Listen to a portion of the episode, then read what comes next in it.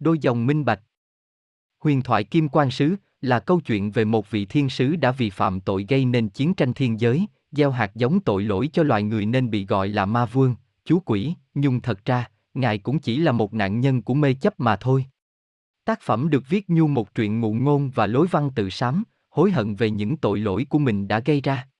Huyền thoại về vị thiên sứ sa ngã ấy, ở mỗi tôn giáo, dân tộc đều có cách kể riêng, có hơi khác nhau đôi chút về văn từ, nên tác phẩm được diễn giải, giảng lược vài tình tiết so với các truyền thuyết giúp độc giả dễ dàng hiểu rõ hơn nội dung một huyền thoại đã được lưu truyền từ xa xưa của nhân loại. Câu chuyện kể về cuộc xung đột, đấu tranh giữa các mặt tích cực và tiêu cực, lực lưu ẩn minh triết và vô minh, thiện và ác, trách nhiệm và quyền lợi, công và tu. Đó cũng chính là những cuộc chiến giữa luân tâm và dục vọng trong mỗi chúng ta, một tiểu vũ trụ, tiểu thiên địa. Tư tưởng, ý chí và hành động của bản thân mỗi người là quan trọng nhất quyết định bên nào chiến thắng. Mỗi người chúng ta đều phải vượt qua các trận chiến khốc liệt ấy trên bước đường hướng về chân, thiện, mỹ, hạnh phúc chân thật, sự giải thoát toàn diện, tự do cả về thể xác lẫn tinh thần. Trong mọi sự vật, hiện tượng đều luôn tồn tại song song hai mặt đối lập, tích cực và tiêu cực, chúng luôn đấu tranh mạnh mẽ nhằm triệt tiêu lẫn nhau, nhưng cũng luôn bổ sung cho nhau chặt chẽ, không thể tách rời hai mặt này ra khỏi một chủ thể. Đối với mọi vấn đề, ta phải đối diện, tìm ra phương pháp giải quyết tích cực nhất. Cuộc sống là một món quà do Thượng Đế đã ban cho chúng ta, chúng ta phải trân trọng và biết cách sử dụng món quà ấy sao cho hữu dụng nhất để sự tồn tại của ta thật sự có ý nghĩa giữa đời này. Mở rộng lòng mình, trân trọng những gì ta đang có, tha thứ cho bản thân và kẻ khác là thông điệp Thủy Liên Tử muốn gửi đến quý độc giả. Cầu chúc quý vị thân tâm an lạc, thường tinh tấn trên bước đường tìm về đạo pháp. Đêm đêm ngồi đếm giọt sầu rơi, lặng lẽ gieo duyên khắp đất trời. Tiên cốt phàm thân am Phật tánh, nhắc hồn khách tục bớt trong chơi. Thủy Liên Tử. Chương một. Tín nhiệm. Trong vũ trụ bao la với muôn vạn tinh tú lấp lánh, nơi một góc tối không có lấy một ánh sao le lói soi tỏa, ở nơi hư không tịch mịch, tối tăm lạnh lẽo ấy, có một vị thiên sứ cô độc. Thiên sứ ấy vẫn còn đang trong trạng thái bất tịnh mà tự vấn. Ung! Ta đang ở đâu đây?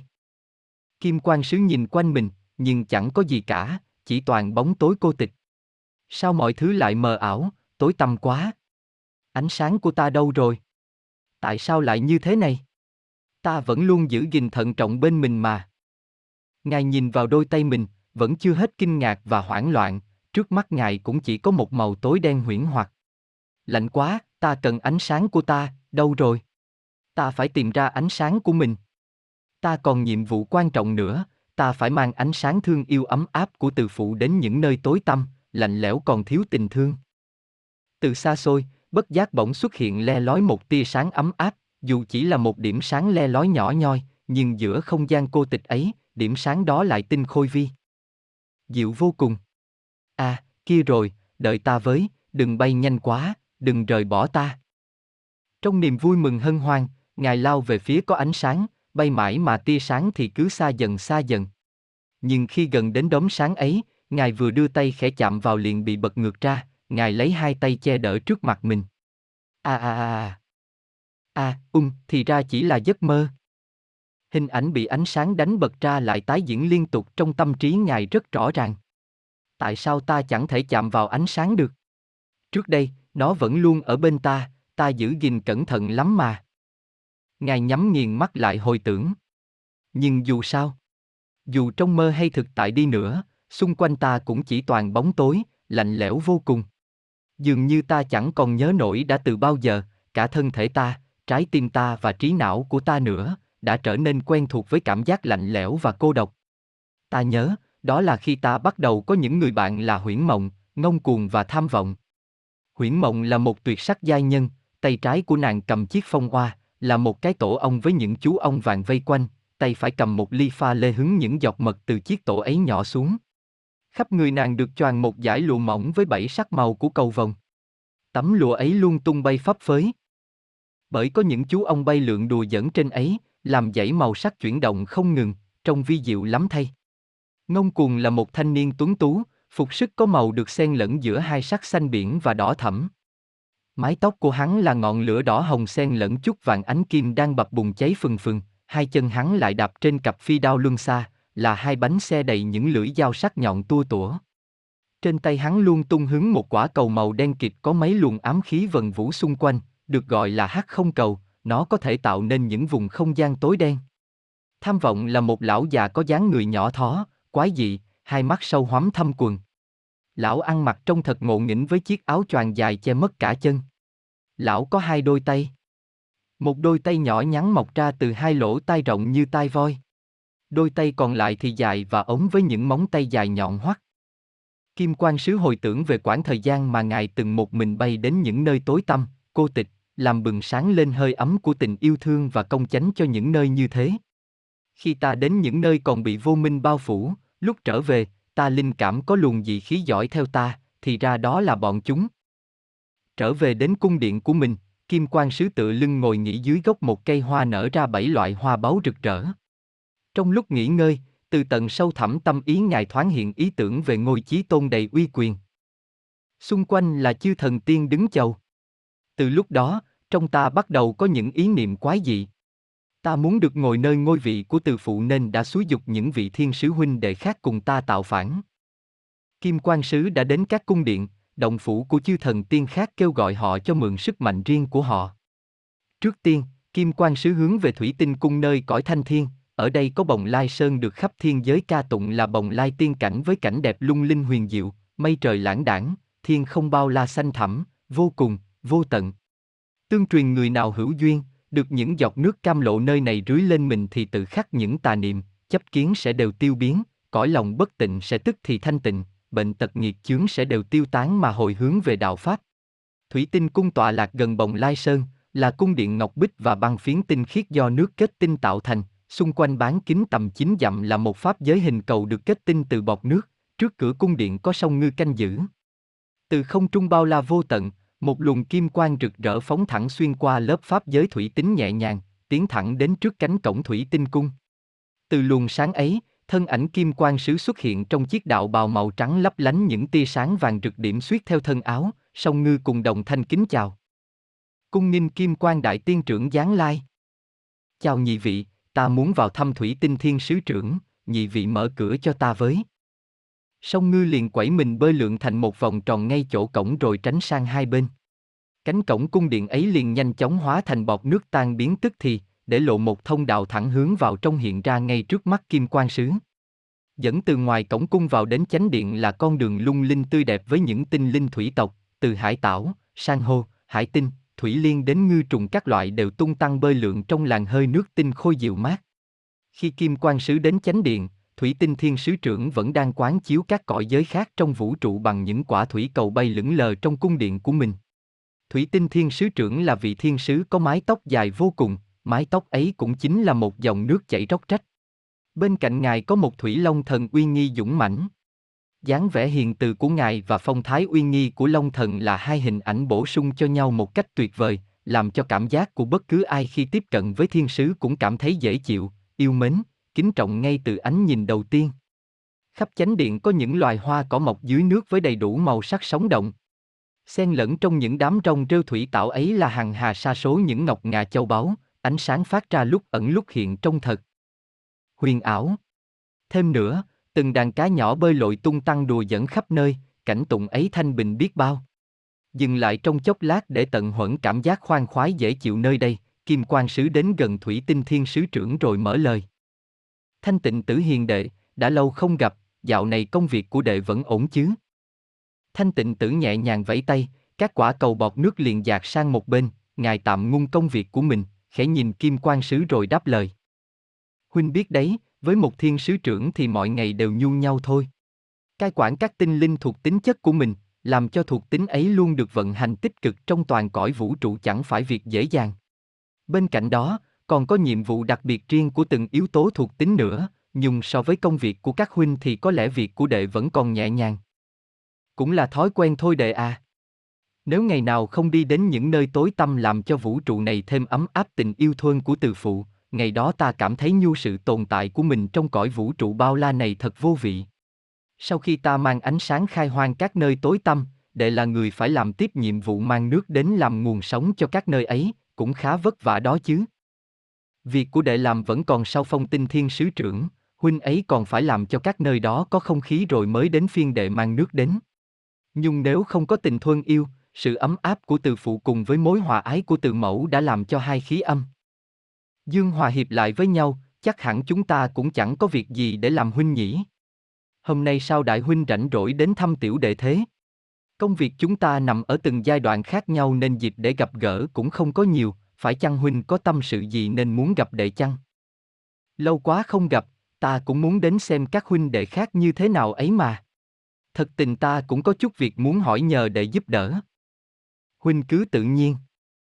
Kim Quang Sứ hơi trầm ngâm, lặng thinh một chốc rồi nhẹ nhàng nói. Sắp tới, nếu ta có việc cần đến sức mạnh của đệ, đệ có hoan hỷ không? Thanh Tịnh Tử không tránh khỏi để cho biểu tình ngạc nhiên của mình thì hiện rõ ràng trên gương mặt thanh tú ấy trong vài sát na, ngài nhẹ nhàng đáp lời. Kìa, sao huynh nói gì là thế? Chúng ta là huynh đệ của nhau mà. Nếu huynh có việc cần dùng đến sức mạnh của đệ thì đâu cần phải hỏi, tất nhiên là được chứ. Đệ rất hãnh diện nếu như mình có thể giúp được gì cho huynh. Thanh Tịnh Tử, đệ có thể cho ta xin một ít Thủy Châu không? Tưởng việc gì khó chứ, Thủy Châu thì đệ có thể cho huynh bao nhiêu cũng được. Huynh cần bao nhiêu hạt? Trước sự nhiệt tình không cần suy nghĩ của Thanh Tịnh Tử, Kim Quang Sứ vẫn còn một chút khách sáo e dè rồi nói với ngài. Đệ không hỏi xem ta xin Thủy Châu làm gì sao? Nếu là huynh xin, đệ chẳng cần hỏi, đệ tin chắc huynh sẽ sử dụng nó một cách hữu ích cho vũ trụ này.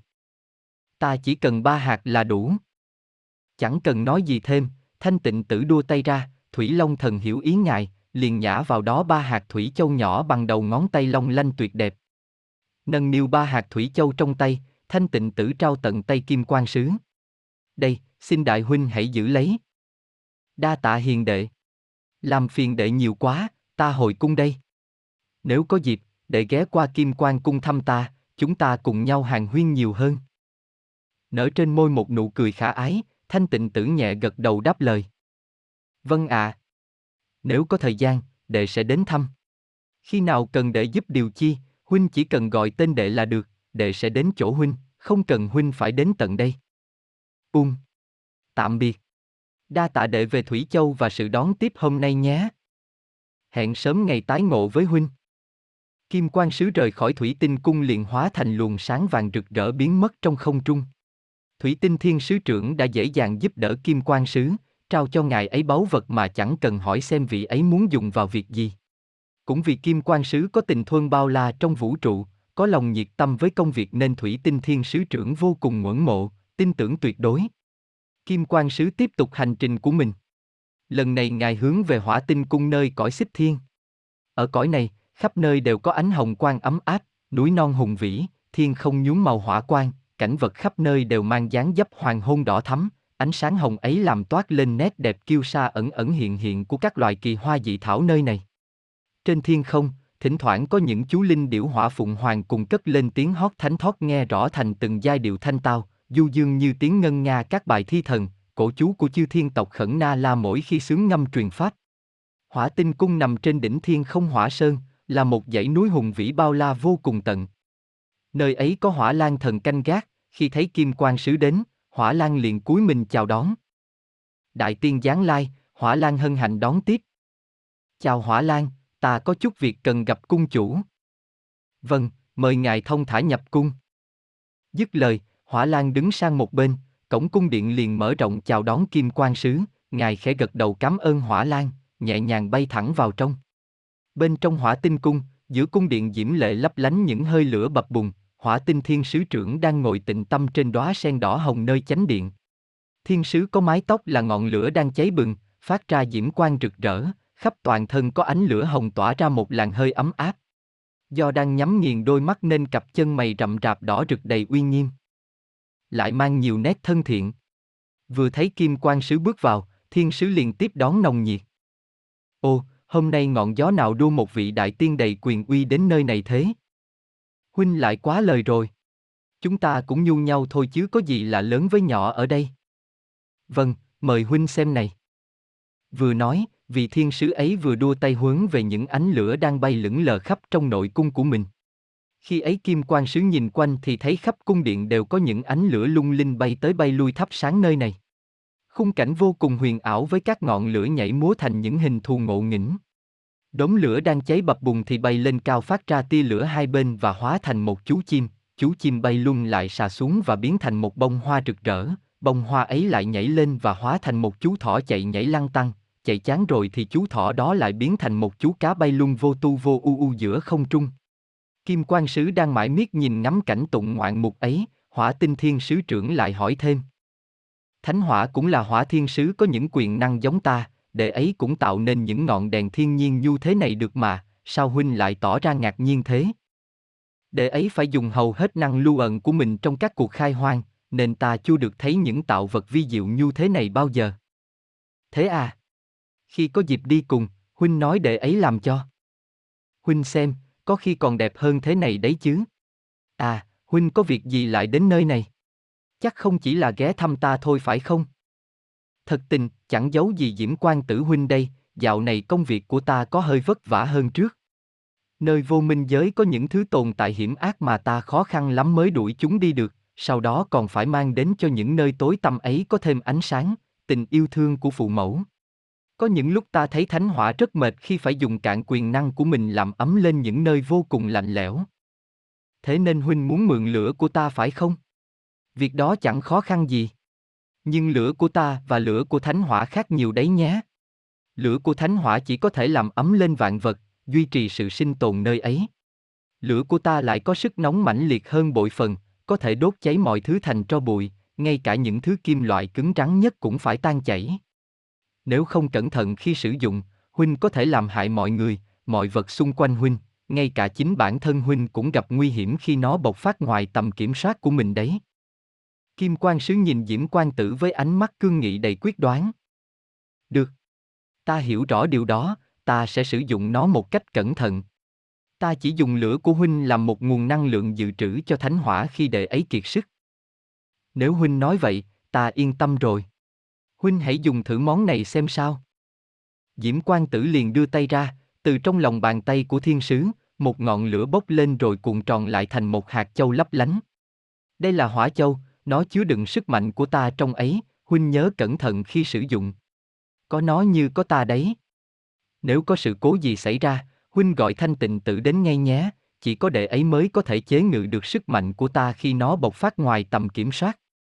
Dặn dò xong, Diễm Quang Tử trao cho Kim Quang Sứ viên hỏa châu sáng lấp lánh với hơi lửa vẫn đang phát ra âm ỉ. Đa tạ huynh đã giúp đỡ. Thánh hỏa chắc sẽ vui lắm khi có được sự tiếp sức này. Cho ta gửi lời hỏi thăm đệ ấy cùng chư huynh đệ khác nhé. Công việc của chúng ta dường như chẳng cho chúng ta có thời gian để sống cho riêng mình đấy nhỉ. Nghe những lời tâm sự ấy, Kim Quang Sứ không khỏi trầm tư. Ung, có lẽ thế.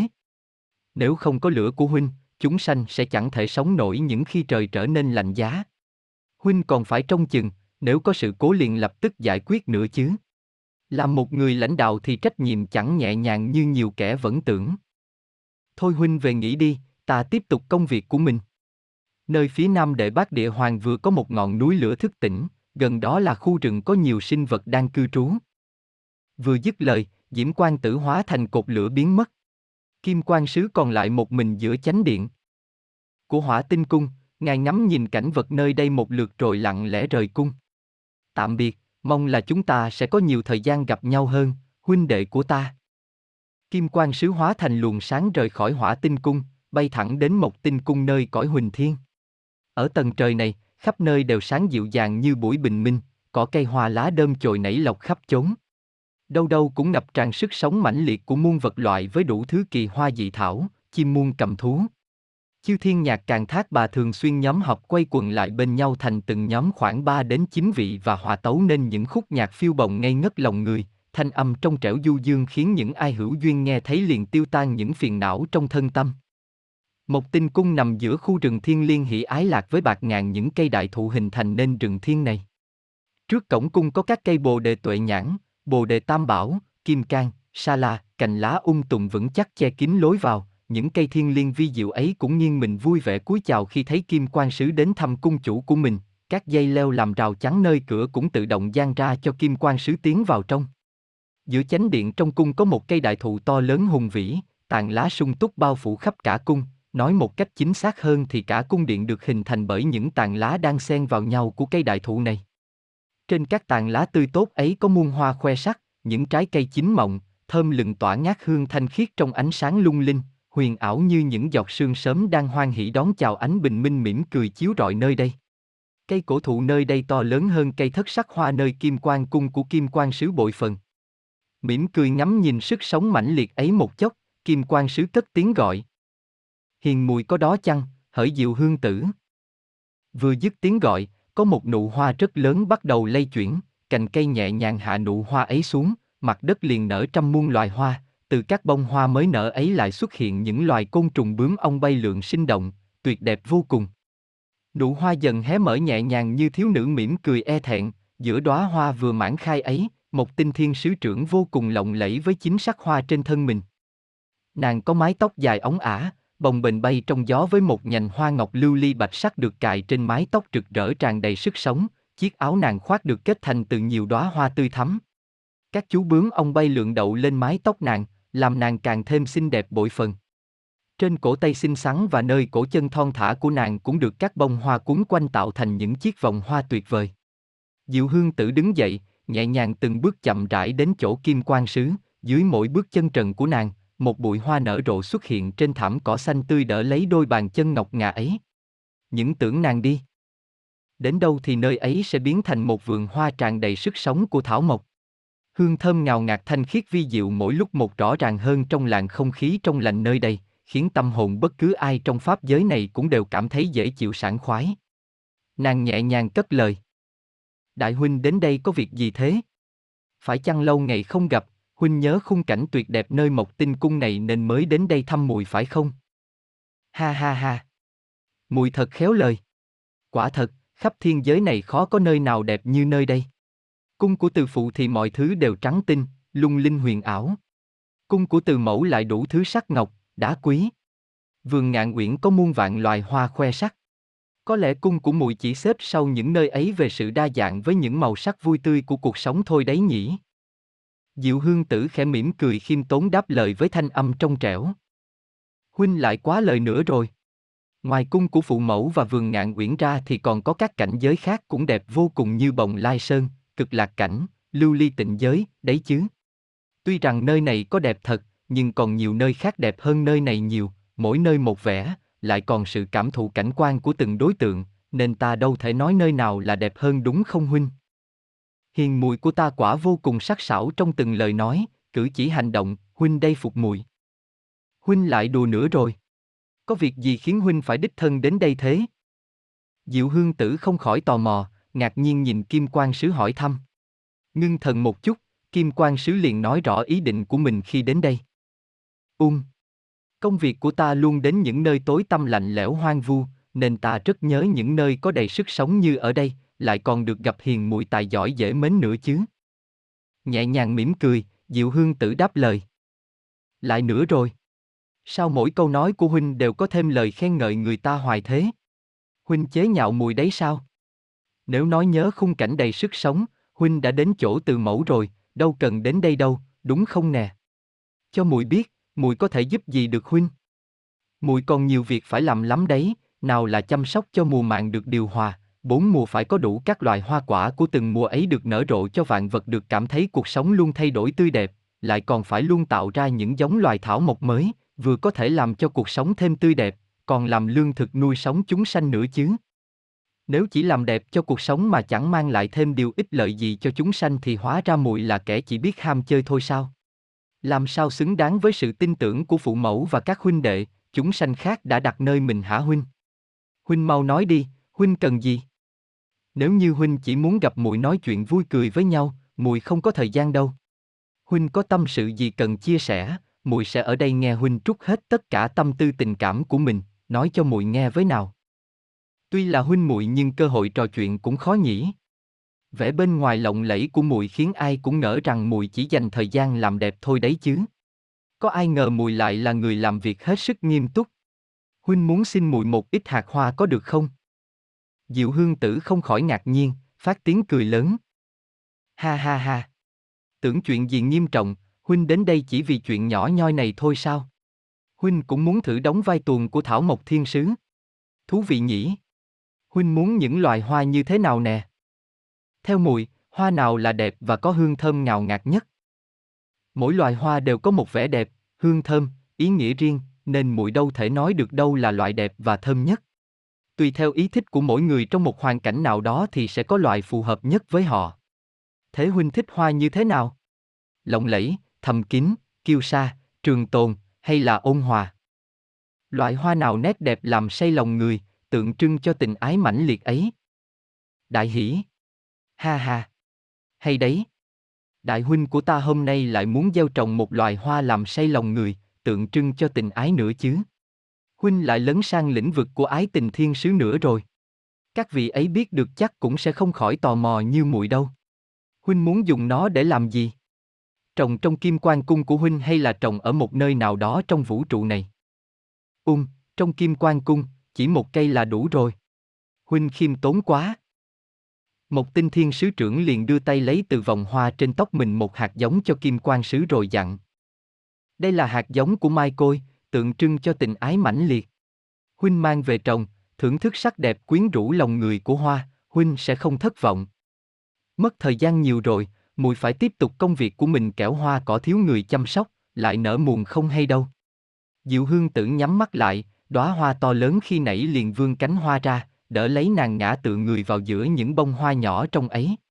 Đóa hoa ấy khép cánh lại thành một nụ hoa, từ từ được cành cây nhẹ nhàng nâng lên vị trí ban đầu. Kim Quang Sứ cười hỏi.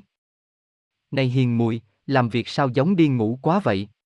Từ trong nụ hoa có tiếng của Diệu Hương Tử vang lên. Lại đùa muội nữa rồi. Người ta nhắm mắt lại quán chiếu khắp tam giới nơi nào đang cần hoa quả đơm bông kết trái mà. Thôi chào huynh, hồi cung an lạc nhé. Đại huynh. Kim Quang Sứ chưa kịp nói thêm điều gì, từ trong nụ hoa ấy một cái vòi vương dài ra, cuốn tròn Kim Quang Sứ lại đẩy ra khỏi cổng cung, liền đó các cây cổ thụ cùng với dây leo khác nhanh chóng chắn lối vào lại, không cho Kim Quang Sứ vào nữa. Hiền muội dễ mến. Tạm biệt muội. Nhẹ mỉm cười, Kim Quang Sứ biến thành luồng sáng vàng rực rỡ rời khỏi Mộc Tinh Cung. Từ cõi Huỳnh Thiên, Kim Quang Sứ hồi hướng về cõi Kim Thiên, đây là tầng trời có màu sắc chủ đạo là màu vàng kim pha lẫn sắc trắng tinh khôi. Sắc màu ấy hòa với ánh sáng của những chú chim cánh vàng khổng lồ ca lâu la thường hay bay lượn ẩn mình qua các đám mây trắng bồng bềnh nhẹ lướt giữa thiên không, thoảng trong gió luôn có hương thơm nhẹ nhàng thanh tịnh phảng phất khắp nơi. Lại có thêm tiếng hót thánh thót du dương của mấy chú chim ca lăng tần già hay nô đùa hợp tấu với những chú khổng tước cất lên các âm thanh vi diệu. Thoảng trong không gian an lạc ấy, những hồi chuông ngân vang trong gió làm cõi này thêm phần thanh tịnh biết bao. Kim Quang Sứ ghé qua Kim Tinh Cung, cung điện được tạo tác từ vàng ròng tinh khiết với sắc vàng óng ánh tọa lạc trên Kim Sơn, một ngọn núi vàng và châu báu, các nơi này cũng là những hạt vàng lắm tấm sáng lấp lánh khi có ánh sáng chiếu rọi vào. Nơi này được bảo vệ bởi các chiến binh giáp vàng oai phong. Vẫn với dáng vẻ uy nghi của mình, Kim Quang Sứ từ thiên không giáng hạ đến trước cổng cung điện, ngài được đón tiếp nồng nhiệt và được các hoàng kim giáp chiến binh đưa vào nội cung. Giữa chánh điện của Kim Tinh Cung, Kim Tinh Thiên Sứ trưởng ngự nơi ngai vàng lộng lẫy, rực rỡ với vô số ngọc ngà châu báu đầy cả cung điện, chói lọi khắp nơi. Bên cạnh ngai vàng là bộ hoàng kim giáp và hoàng kim bảo kiếm được làm bằng vàng ròng, khảm trên ấy vô số ngọc quý chiếu sáng lấp lánh. Ngài có mái tóc bạch kim, đôi mắt đen huyền, đồng tử ánh lên tia sáng tinh khôi như vì sao bắt đẩu giữa bầu trời đêm, sắc thân trắng hồng, thân hình cân đối và khoác trên thân mình bộ áo được đan bằng những sợi tơ vàng óng rực rỡ cùng vô số đá quý chiếu sáng lấp lánh. Kim Tinh Thiên Sứ trưởng trông giống như ánh mặt trời ban mai chiếu rọi lên những hạt sương còn đọng lại trên cành lá, làm cho cảnh vật thêm lung linh huyền ảo. Dù rằng khắp cung điện là vàng bạc, ngọc ngà châu báu, nhưng dù chúng có đẹp đến đâu đi chăng nữa cũng chẳng thể nào sánh với vẻ đẹp huy hoàng lộng lẫy từ Kim Tinh Thiên Sứ trưởng toát ra. Ngài là người hào phóng, thấy khách quý đến mừng rỡ đón tiếp ân cần. Ánh hào quang của huynh xuất hiện nơi này là một niềm vinh hạnh cho ta. Đã lâu rồi chúng ta không gặp nhau nhỉ? Đúng vậy Thái Tinh Tử, cũng đã mấy trăm năm rồi từ lần gặp nhau ở buổi lễ kỷ niệm ngày hội bàn đào chư thần tiên dự hội tại Diêu Trì Cung của Từ Mẫu. Thời gian cứ trôi, mỗi người đều có nhiệm vụ riêng của mình. Nên dù những ngày lễ kỷ niệm trọng đại, chư huynh đệ khác có thể tụ họp về vấn an phụ mẫu, còn các thiên sứ trưởng chúng ta ít có dịp gặp gỡ họ. Chúng ta chỉ gặp gỡ phụ mẫu trong những khoảng thời gian ít ỏi lại phải tiếp tục công việc rồi. Thái Tinh Tử mỉm cười với Kim Quang Sứ. Thôi, lâu ngày mới có dịp gặp nhau, đừng nhắc đến công việc nữa nè. Đại huynh có khỏe không? Ta được biết huynh cũng vừa đến thăm Thanh Tịnh Tử, Diễm Quang Tử, cả Diệu Hương Tử nữa phải không?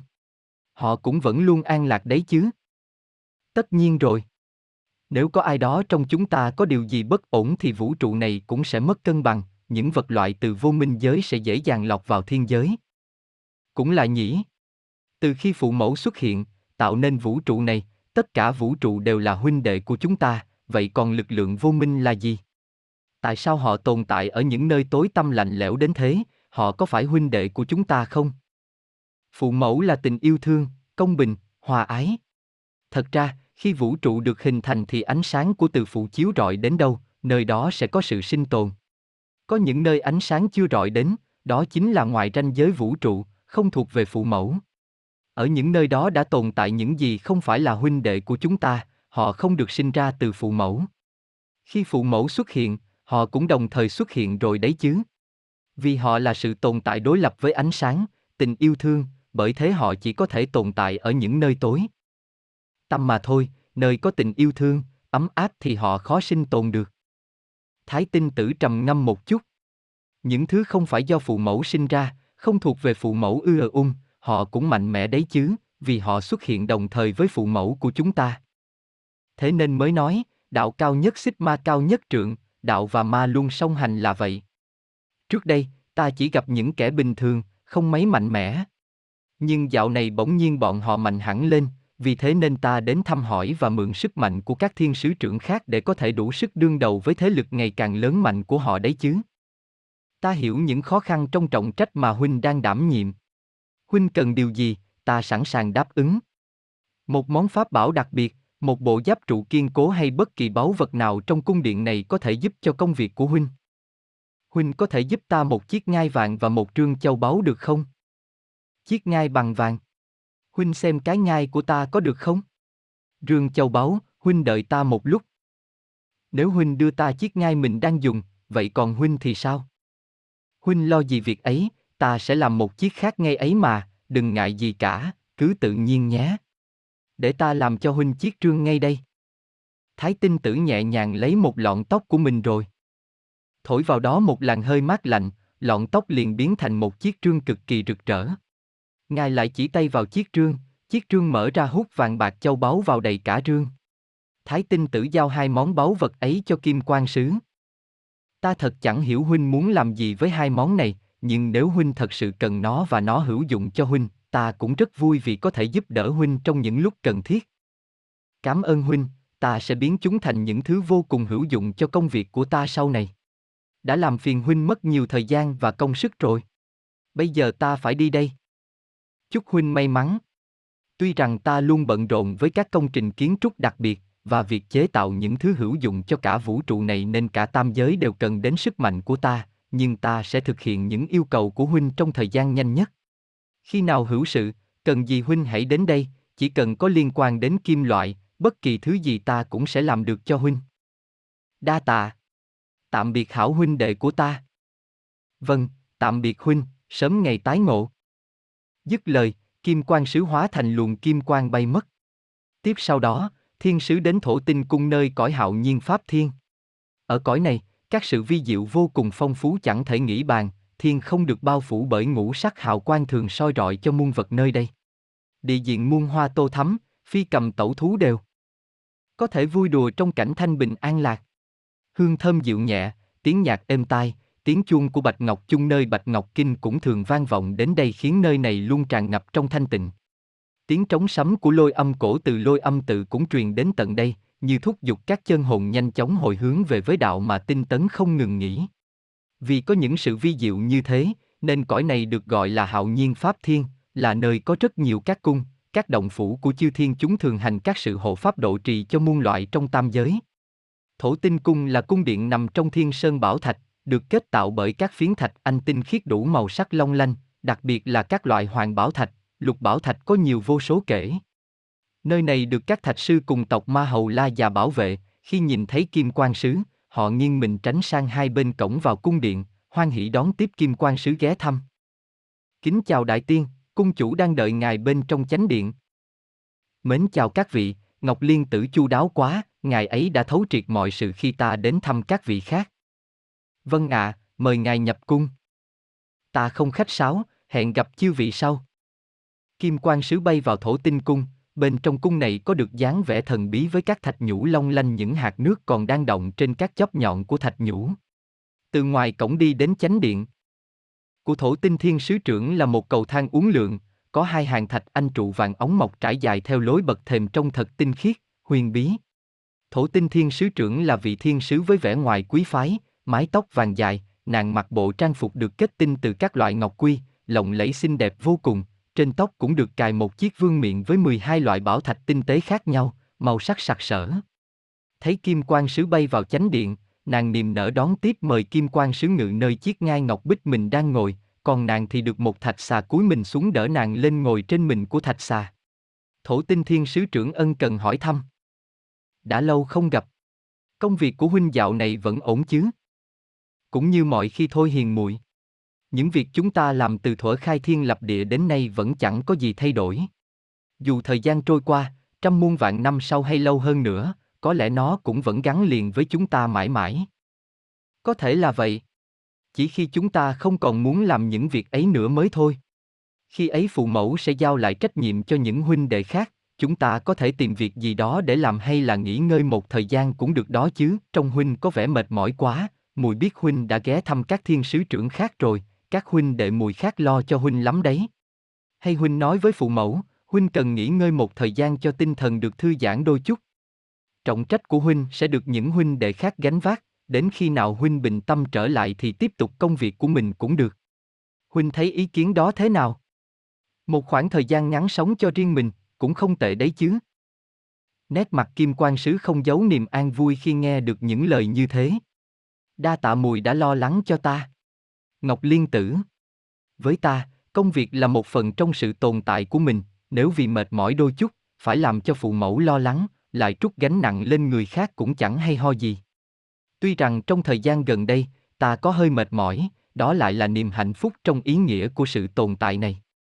Muội hiểu rõ điều đó mà. Nếu có ai đó muốn gánh bớt một phần trách nhiệm của muội, muội có bằng lòng không? Trách nhiệm là trách nhiệm, muốn làm thì dù bao nhiêu cũng gọi là thiếu. Với vị trí là một thiên sứ trưởng, chúng ta phải sinh tồn cho chúng sinh của toàn cõi vũ trụ này, dường như chúng ta chẳng có giờ phút nào để sống cho riêng mình, huynh nhỉ. Nhưng muội khác huynh, nếu một lúc nào đó, muội thật sự mệt mỏi, cần nghỉ ngơi, muội sẽ nhờ ai đó chia sẻ công việc thay mình trong một thời gian, khi đã ổn rồi muội lại tiếp tục. Nếu huynh vì lo lắng, sợ không làm tròn bổn phận của mình, không muốn chia sẻ với ai những việc mình phải làm, liệu khi huynh quá mệt mỏi, ngã gục, những cộng sự với huynh sẽ như thế nào? Nguồn gốc tội lỗi.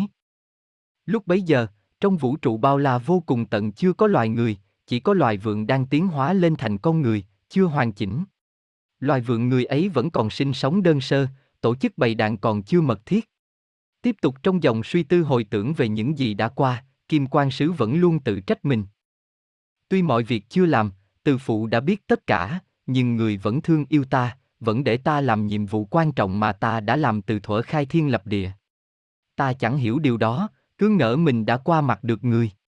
Nhờ vào những báu vật do các thiên sứ trưởng tặng ta, ta đã phần nào nhẹ bớt được gánh nặng trong công việc của mình. Lúc ấy, Kim Quang Sứ lại đắm mình trong công việc một cách cuồng nhiệt hơn trước nữa. Thủy Châu của Thanh Tịnh Tử tặng Kim Quang Sứ được thiên sứ cất giữ dưới gốc cây trong cung của mình, làm cho nơi đây thật mát mẻ, dễ chịu biết bao. Hỏa Châu do Diễm Quang Tử tặng được Kim Quang Sứ sử dụng rất cẩn thận để làm nguồn năng lượng cho thánh hỏa sưởi ấm những nơi tối tăm lạnh lẽo trong các chuyến đi đến vô minh giới khai hoang, phổ truyền ánh sáng đạo pháp. Hạt giống Mai Côi được trồng dưới gốc cây Thất Sắc Hoa, nơi Kim Quang Sứ nghỉ ngơi. Mai Côi ra hoa rất đẹp, cây hoa này quấn quýt vào cây Thất Sắc Hoa trông chúng rất quý mến nhau. Mỗi khi hành sự trở về, Kim Quang Sứ nhìn chúng liền cảm thấy phấn chấn hẳn lên bởi nét đẹp của Thất Sắc Hoa và nét đẹp của Mai Côi dường nhu hòa quyện với nhau một cách hoàn hảo, lơm cho chúng như một bức tranh được phối mơ tuyệt mỹ bởi bàn tay của một họa sĩ bậc thầy nơi thiên giới. Lại thêm hương thơm ngào ngạt từ hai cây tỏa ra làm cho tinh thần những ai tiếp cận hương thơm ấy đều cảm thấy sảng khoái vô cùng. Có lẽ những ai nhìn thấy nét đẹp của sự hòa hợp ấy, ngửi hương thơm thanh khiết ấy, bao nhiêu mệt nhọc cũng đều tan biến hết. Chiếc ngai vàng của Thái Tinh Tử tặng vẫn chưa được dùng, còn để ở gần gốc cây thất sắc hoa. Dưới gốc cây, chiếc ngai vàng uy nghi không người ngồi ấy vẫn lặng yên từ khi nó được đưa về cung này. Chiếc trương châu báu được dùng với hai mục đích. Thứ nhất là Kim Quang Sứ lấy các hạt đá quý, vàng bạc trong ấy tạo cho mình những món pháp khí dũng mãnh như kim quân sử, bạch ngân kiếm, bảo ngọc giáp. Mục đích thứ hai là mỗi khi có ý niệm đen tối xuất hiện trong tâm trí mình, Kim Quang Sứ liền bắt nhốt những ác niệm ấy trong chiếc trương báu. An thần dược của Ngọc Liên Tử được Kim Quang Sứ sử dụng một cách cẩn thận, đúng liều lưu ẩn nhu đã được hướng dẫn, nó phát huy công dụng hết sức linh diệu. Nhưng dần dần về sau, sự đau khổ, mệt mỏi, dày vò trong tâm trí của Kim Quang Sứ quá nặng nề, an thần dược không còn phát huy tác dụng một cách hữu hiệu nữa, nó chỉ làm cho thiên sứ giảm bớt mệt nhọc thôi, còn những nỗi đau tinh thần, ác niệm trong tâm trí không cách nào tan biến.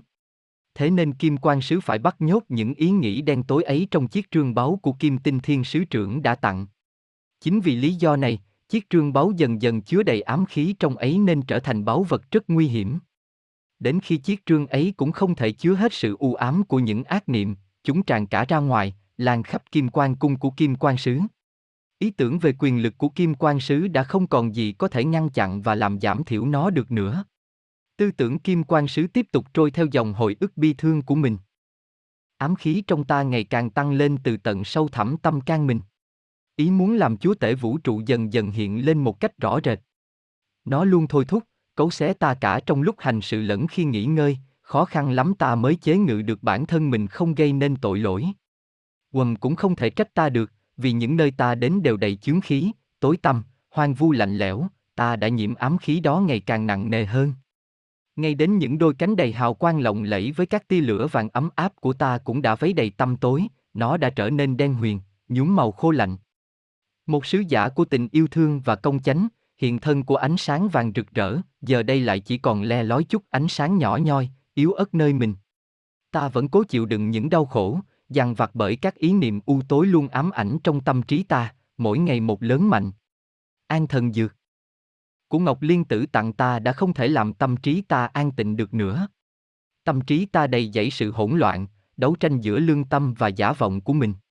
Thỉnh thoảng ta vẫn nghe được tiếng nhắc nhở, động viên của từ phụ từ tận sâu thẳm tâm thức mình rằng: con hãy tịnh tâm, chỉ cần con tin rằng mình luôn được hạnh phúc, bên mình còn nhiều người đang quan tâm, lo lắng cho mình, con sẽ cảm thấy nhẹ nhõm thôi.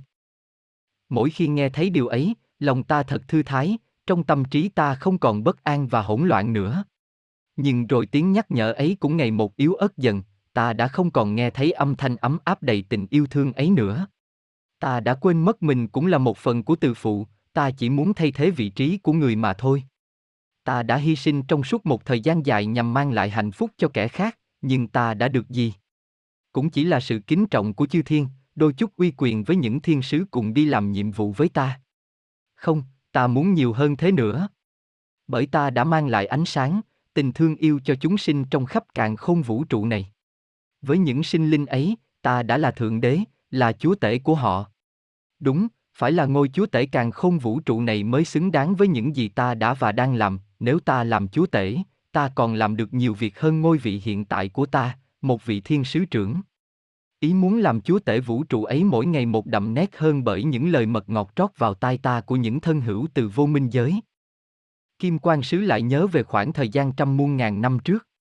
Huyễn Mộng vừa hứng những giọt mật ngon tuyệt đua cho ta, vừa thì thầm vào tai ta rằng: Ngài xứng đáng làm chúa tể. Cha của Ngài, ông ấy chẳng làm gì cho chúng sanh cả, chỉ việc ngồi đó bứt ra một tí ánh sáng từ khối đại linh quang vô hạn của ông ấy chia cho chúng sanh. Còn mẹ của Ngài thì lại hao tâm tổn trí lo nhào nặng hai khí âm dương tạo hình vạn vật mà vẫn luôn phục tùng cha của Ngài một cách thành kính vô điều kiện. Thế mà ông ấy bảo rằng lấy bác ái và công bình làm quy luật cho vũ trụ này mới thật kỳ lạ. Ngông Cuồng khoái chí tung hứng Hắc Không Cầu lên cao và nói thêm vào: Ngài đã giúp đỡ cho biết bao sinh linh, chúng đã tôn kính Ngài là đấng tạo hóa của chúng rồi. Ngài còn chờ gì nữa mà không trở thành chúa tể? Dưới quyền chỉ huy của Ngài còn hàng hà sa số chu thiên mà. Tôi tin nếu ngài kêu gọi một cuộc nổi dậy, giành lấy quyền thống lĩnh vũ trụ thì họ sẽ ủng hộ ngài thôi. Đôi mắt sâu hoắm của Tham Vọng nhún đắc ý, lão tiếp lời ngay. Đúng, đúng.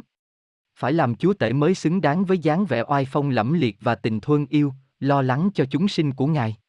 Những điều ngài đã làm phải được đáp trả bằng cái giá xứng đáng, là ngôi chúa tể vũ trụ. Ha ha ha. Chúa tể. Chúa tể muôn năm. Lão vừa nói, vừa vỗ tay hoan nghênh nhiệt liệt. Hai đôi tay của lão dường như vô cùng hung phấn khi được hưởng ứng phong trào nổi loạn tạo phản. Kim Quang Sứ vô cùng đau khổ khi nhớ về những hồi ức ấy. Ôi, thân hữu của ta! Sự thân thiết của ta với các ngươi khiến ta ra nông nổi này. Một đại thiên sứ tỏa hào quang rực rỡ với ánh lửa linh thiên huy hoàng, kiêu hãnh. Một đứa con hiếu thuận với phụ mẫu, luôn muốn mang sự ấm áp của tình yêu thương và công chánh đến với những huynh đệ còn đang chịu sống trong sự tối tăm, đau khổ. Thế mà, chỉ trong phút chốc đã trở thành một kẻ ngỗ nghịch, phản bội lại tình yêu thương của phụ mẫu mình, muốn cướp ngôi chúa tể của người. Ngày ấy, Kim Quang Sứ không còn khống chế được những ác niệm của mình nữa, thiên sứ bắt đầu thực hiện giấc mơ lật đổ chính cha của mình. Khi nhóm của Kim Quang Sứ phải đi thực hiện sứ mệnh, mang ánh sáng minh triết đến nơi tối tăm, ngài đã không đi, ở lại cung của mình để an định tinh thần. Lúc đó, các vị thiên sứ khác cùng trong nhóm đều đi xa cả.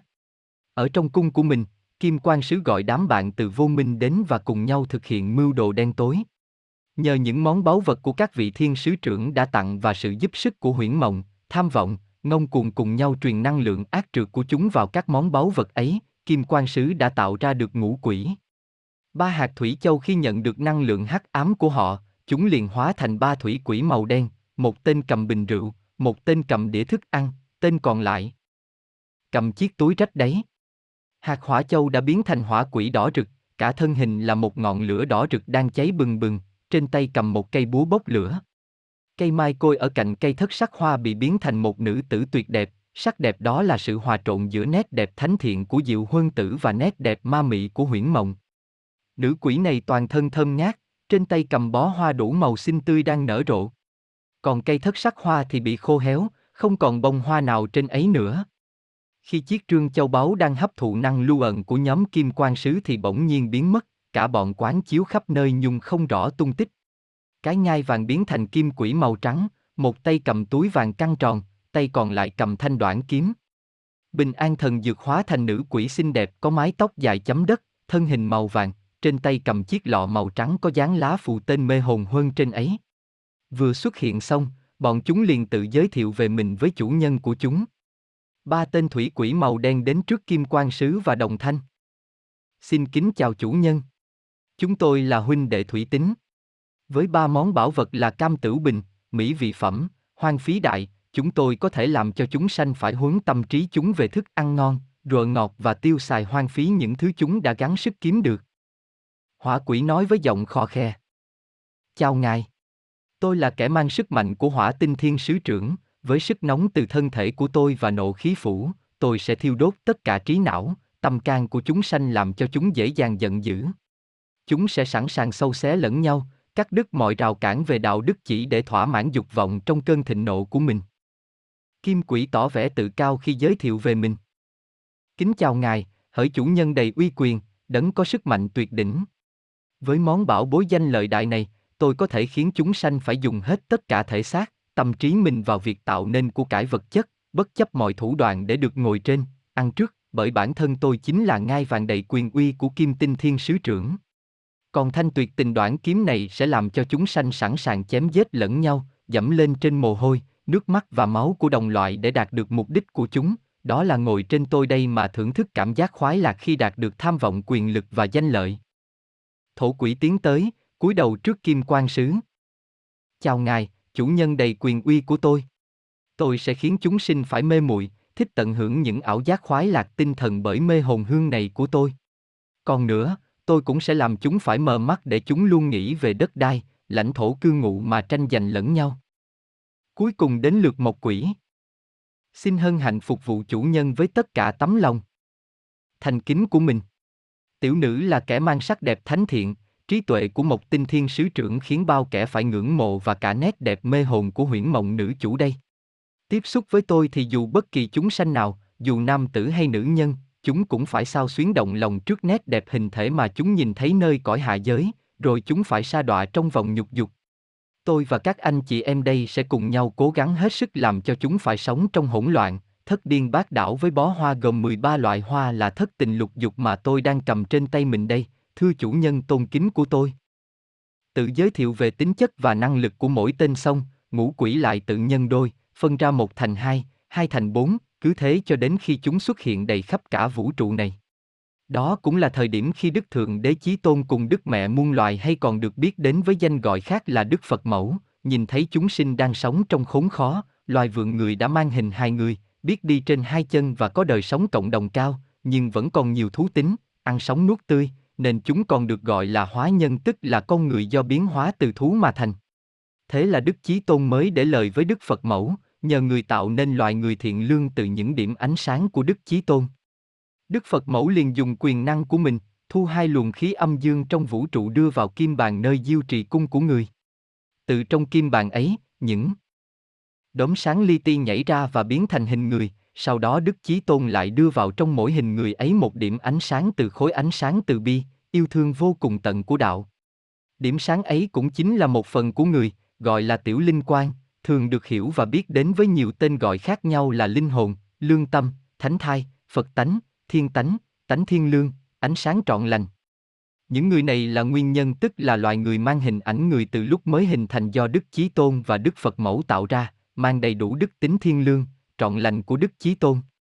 Từ trong kim bàn nhảy ra vô số nguyên nhân phân tán khắp nơi trong vũ trụ, đầu kiếp làm con của các nữ hóa nhân, thông qua mối quan hệ đó mà gieo nhân lành, mang lại ánh sáng văn minh, dạy dỗ cho chúng sinh hiểu biết về đạo đức, văn hóa, giúp chúng sinh có thể tinh tấn phát triển, trở nên trọn lành hòa mình cùng với đạo, là Đức Chí Tôn và Đức Phật Mẫu, là nguồn gốc của vạn loại, vạn linh.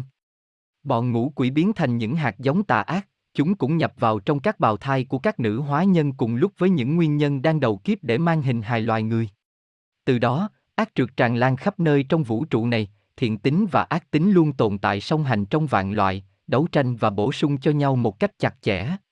Vì chịu sự chi phối của ngũ quỷ, lại khó nhớ căn xưa, nên rất ít người có thể giữ được bản tánh trọn lành trong sạch của mình. Có bài kệ về việc ấy. Linh căn đầu kiếp xuống trần ai hoan hỉ, vô u u nhập mẫu thai lỡ thất đạo tâm, mê nghiệt hải làm sao tỉnh đặng trở hồi lai. Chương ba. Đại chiến thiên giới. Sau khi tạo nên ngũ quỷ, dụ dỗ và lôi kéo được nhiều thiên sứ khác tham gia cuộc nổi loạn tạo phản, nhóm Kim Quang Sứ cùng nhau kéo đến Bạch Ngọc Kinh gây chiến. Chu thiên nơi cõi thượng giới đều tụ họp về đây chiến đấu với quân phản loạn, bảo vệ Bạch Ngọc Kinh. Bọn ngũ quỷ cùng chu thiên nơi thiên giới đại chiến kịch liệt với nhau. Bên phía Kim Quang Sứ cũng có một số vị thiên sứ sa ngã cùng chiến đấu bên Kim Quang Sứ, tấn công các vị thiên sứ khác. Bọn ngũ quỷ tấn công ào ạt thành từng lớp, từng lớp liên tục nối tiếp nhau với tất cả mọi đòn phép, pháp khí và mưu mô mà chúng có thể thi triển được. Huyễn Mộng vừa đua phong oa lên cao, miệng lăm trăm niệm chú rồi hô lớn. Này hỡi các con ngoan của ta, hãy mau mau xuất chiến tiêu diệt tất cả kẻ thù của ta. Huyễn Mộng vừa dứt lời, từ trong phong oa, một đàn ông đen kịt lao ra bay về phía các thiên sứ tấn công dữ dội. Trong chiếc tổ ong chỉ nhỏ nhắn chừng to hơn lòng bàn tay một chút, thế mà chỉ trong phút chốc lũ ong đã túa ra dày đặc khắp chiến trường và gây nguy hiểm vô cùng cho lực lưu ẩn thiên giới. Hắc không trận phát động. Ngông Cuồng tung quả hắc không cầu lên, quả cầu liền hóa ra những vùng xoáy không gian tối đen, các thiên sứ bị bóng tối này bao trùm thì choáng váng. Không thể thi triển quyền năng của mình được nên cũng khó tránh lũ ong của Huyễn Mộng đốt làm tổn thương nghiêm trọng. Tham Vọng còn nguy hiểm hơn. Lão mở chiếc áo choàng của mình ra, bên trong chiếc áo choàng là một không gian đen kịt, sâu hoắm. Cả thân thể của lão, chỉ thấy được đầu và bốn cánh tay mà thôi, tất cả những thứ khác đã trở thành không gian hắc ám. Bách độc phát tán. Sau tiếng hô lớn, từ trong hố đen tuôn ra nào là dơi hút máu, rắn độc, bọ cạp, rết độc, trùng độc các loại và các thứ ám khí bay ra tấn công các thiên sứ. Tình thế vô cùng bất lợi cho lực lượng thiên giới. May thay vào đúng ngay lúc nguy cấp ấy, thiên không trỗi tiếng nhạc vui, khắp nơi liền tỏa hương thơm dịu nhẹ của muôn loài hoa, ngũ quan chiếu diệu khắp chiến trường, ánh sáng ngũ sắc liền kết tụ lại, hiện rõ dần thân ảnh của cả năm vị thiên sứ trưởng cai quản năm nguyên tố lớn trong vũ trụ.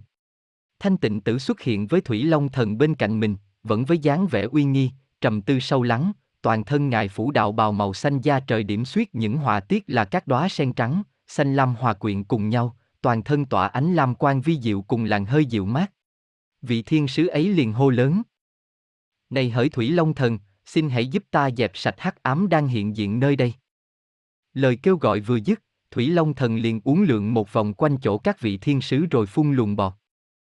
Nước trắng xóa cuốn trôi tất cả những thứ ám khí và độc trùng của nhóm Kim Quang Sứ. Thái Tinh Tử xuất hiện trong chiến bào hoàng kim lộng lẫy, ngài ngưng thần, khí lực thanh tịnh liền bộc phát toàn thân, mái tóc dài bạch kim tung bay bồng bềnh giữa không trung, xung quanh thân ảnh của ngài là đạo bạch quang sáng chói đang dần lan tỏa. Song thủ kết hiệp chưởng ân, nhẹ nhàng nâng lên cao qua khỏi đầu, rồi từ từ dang rộng ra hai bên. Thái Tinh Tử hô lớn: "Đạo quang chiếu diệu." Ánh bạch quang thuần khiết khắp toàn thân của Thái Tinh Tử liền bộc phát mãnh liệt, phát tán lan rộng ra khắp chiến trường, vùng không gian tối đen ngông cuồng tạo nên bởi hắc không trận nhanh chóng được hóa giải bởi ánh sáng trắng tinh khôi vi diệu ấy. Diệu Hương Tử lúc bấy giờ mỉm cười nhìn Ngọc Liên Tử nói: "Bọn ngũ quỷ này đông quá, tỷ muội chúng ta cùng phối hợp để đỡ mất thời gian trong việc dọn dẹp đám lộn xộn này." Ngọc Liên Tử gật đầu tán thành: "Vậy dùng bách hoa vũ khúc nhé. Cũng đã lâu rồi chúng ta không cùng nhau làm cho vũ trụ này được trang hoàng lộng lẫy với trăm muôn sắc hoa đua nở cùng lúc." Bàn tính xong, nhị vị thiên sứ trưởng liền nắm tay nhau, cùng múa một vũ điệu nhẹ nhàng xoay tròn tại chỗ hai vị đang đứng.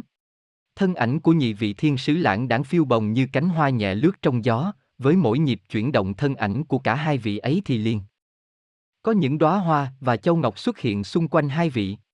Chỉ trong thoáng chốc, khắp cả vũ trụ đã xuất hiện những nụ hoa to lớn, sáng lấp lánh. Hai bàn tay đang nắm lại được mở ra nhẹ nhàng như một đóa hoa hàm tiếu đang dần hé lộ.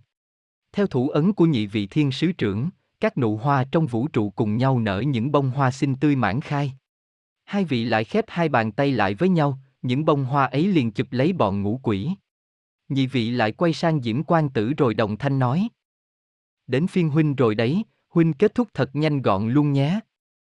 Hỏa Tinh Thiên Sứ Trưởng khẽ gật đầu mỉm cười, liền vỗ tay mấy cái, ngay lập tức những bông hoa ấy biến thành những bông hoa lửa, hỏa thiêu tất cả bọn ngũ quỷ hóa thành tro bụi.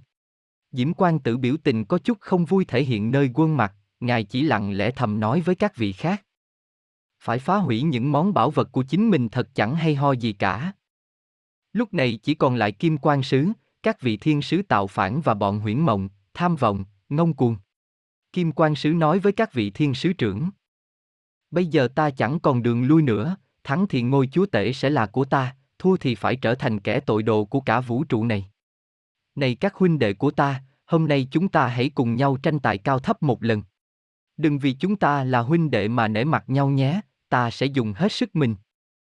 Nói dứt lời, Kim Quang Sứ liền vận khí, song thủ kết hiệp chưởng ân, từ hai lòng bàn tay của ngài phát ra luồng bạch quang chói lọi. Thiên sứ từ từ mở hai tay ra, giữa hai lòng bàn tay là hai món pháp khí trắng sáng lấp lánh. Thiên sứ đưa hai tay lên cao, hai món pháp khí ấy bay lên không trung, rồi hô lớn: "Kim Cương Sử, Bạch Ngân Kiếm, hãy mau mau phát huy khả năng diệu dụng của mình." Hai món này lại phát ra trăm muôn tia sáng lấp lánh chiếu vào các vị thiên sứ, làm cho mọi người như bị muôn vạn mũi kim đâm chích toàn thân, đau đớn vô cùng. Kim Quang Sứ lại nói với các thiên sứ: "Đây là hai báu vật nhờ vào rương châu báu của Thái Tinh Tử đã tặng ta luyện thành đấy, các vị thấy mùi vị của nó thế nào? Bị chính sức mạnh của mình làm hại mình hẳn chẳng dễ chịu gì phải không Thái Tinh Tử hảo huynh đệ? Ha ha ha." Đang đắc thắng, nhóm của Kim Quang Sứ lại triệu tập ngũ quỷ xuất hiện bao phủ xung quanh các vị thiên sứ. Ngay lúc hỗn chiến nguy cấp ấy, giữa không trung lại xuất hiện những vầng hào quang ngũ sắc, tiếng chim hạc kêu lạnh lót. Một làn hương thoang thoảng dịu nhẹ lan tỏa trong không gian. Chư thiên ca, thiên nhạc ẩn hiện giữa thiên không, các vị ấy cùng hòa tấu, ngân nga những giai điệu du dương thánh thoát vi diệu. Hỗn độn tôn sư càng không chủ tể. Quy thế giái ư nhất khí chi trung ốc trần hoàng ư song thủ chi nội. Huệ đăng bất diệt. Chiếu tam thập lục thiên chi quang minh. Đạo pháp trường lưu. Khai cửu thập nhị tào chi mê muội đạo cao vô cực giáo xiển hu linh thổ khí thành hồng nhi nhất trụ sang thiên hóa kiếm thành xích nhi tam phân thác địa công tham thái cực. Phá nhất khiếu chi huyền quang. Tánh hiệp vô vi thống tam tài chi bí chỉ. Đa Thi Huệ Trạch Vô Lưu Ẩn Độ Nhân Đại Bi Đại Nguyện Đại Thánh Đại Từ Tiên Thiên Chánh Đạo Nhiên Đăng Cổ Phật Vô Vi Xiển Giáo Thiên Tôn. Khúc ca ngâm vừa dứt, một vị toàn thân khoác đạo bào trắng tinh khôi xuất hiện giữa thiên không, nơi đỉnh đầu của ngài tỏa ra ánh sáng ngũ sắc dịu dàng, trong vầng hào quang ngũ sắc ấy lại có những đóa sen trắng, hồng thi nhau đua nở, rồi lại tiêu biến liên tục trong ánh sáng vi diệu ấy. Bao phủ quanh ngài là làn minh khí ngũ sắc, ôn hòa thanh tịnh vô cùng. Vị ấy liền đua hai tay ra, thâu hai luồng khí âm dương trong vũ trụ lại kết tụ nơi tay mình, tạo nên một khối ánh sáng vô cùng rực rỡ. Khối cầu ánh sáng ấy dần dần lớn mạnh, chẳng mấy chốc bao phủ khắp cả vũ trụ. Lúc này, nhóm Kim Quang Sứ, các vị thiên thần tạo phản và cả ngũ quỷ bị ánh sáng ấy chiếu phải thì tất cả đều đứng yên bất động. Vị lại lấy sâu chuỗi từ bi từ tay trái của mình ra tung lên không trung. Huyễn Mộng vừa nhìn thấy sâu chuỗi liền hoảng hốt gọi Ngông Cuồng: mau tạo ra hắc ám thông đạo trốn đi, nếu không chúng ta cũng sẽ biến mất vĩnh viễn đấy. Từ quả hắc không cầu phát ra một vòng xoáy đen, nó lớn lên hút lấy cả ba người bọn Huyễn Mộng, Ngông Cuồng và Tham Vọng vào đấy, cả bọn biến mất ngay lập tức trong sự ngỡ ngàng của tất cả những ai có mặt nơi đấy. Sâu chuỗi được tung lên cao, liền tự xoay tròn rồi biến thành muôn vạn hạt nhỏ li ti sáng lấp lánh cả vũ trụ. Chỉ tích tắc trong vài sát na, tất cả ngũ quỷ đang hiện diện nơi chiến trường đều biến mất. Các vị thiên sứ tạo phản thì bị giữ trong những vòng phép do các hạt sáng long lanh của sâu chuỗi tạo thành, không thể thi triển pháp thuật được nữa. Vị vừa mới xuất hiện ấy nói với các thiên sứ: phụ mẫu đang lo lắng cho Chu Hiền đệ muội ở Ngọc Hu Cung đấy, chúng ta mau vào bái kiến. Tất cả các vị thiên sứ lẫn nhóm tạo phản của Kim Quang Sứ đều vào cung để diện kiến Đức Chí Tôn và Đức Mẹ muôn loài. Trong Ngọc Hu Cung, tất cả mọi thứ đều lung linh huyền ảo bởi màu trắng sáng tinh khôi của sắc ngọc vi diệu nơi thượng giới, huân trầm ngào ngạt, huân sen thoảng bay khắp nơi. Từ ngoài cổng đi vào đến chánh điện bên trong đều đã có Chu Thiên hàng ngũ chỉnh tề, tầng tầng lớp lớp, có đầy đủ cả Chu Thiên Ca, Thiên Nhạc, các vị thiên đế của các cõi trời, long thần, linh thú các loài cũng tụ hội nơi đây hằng hà sa số.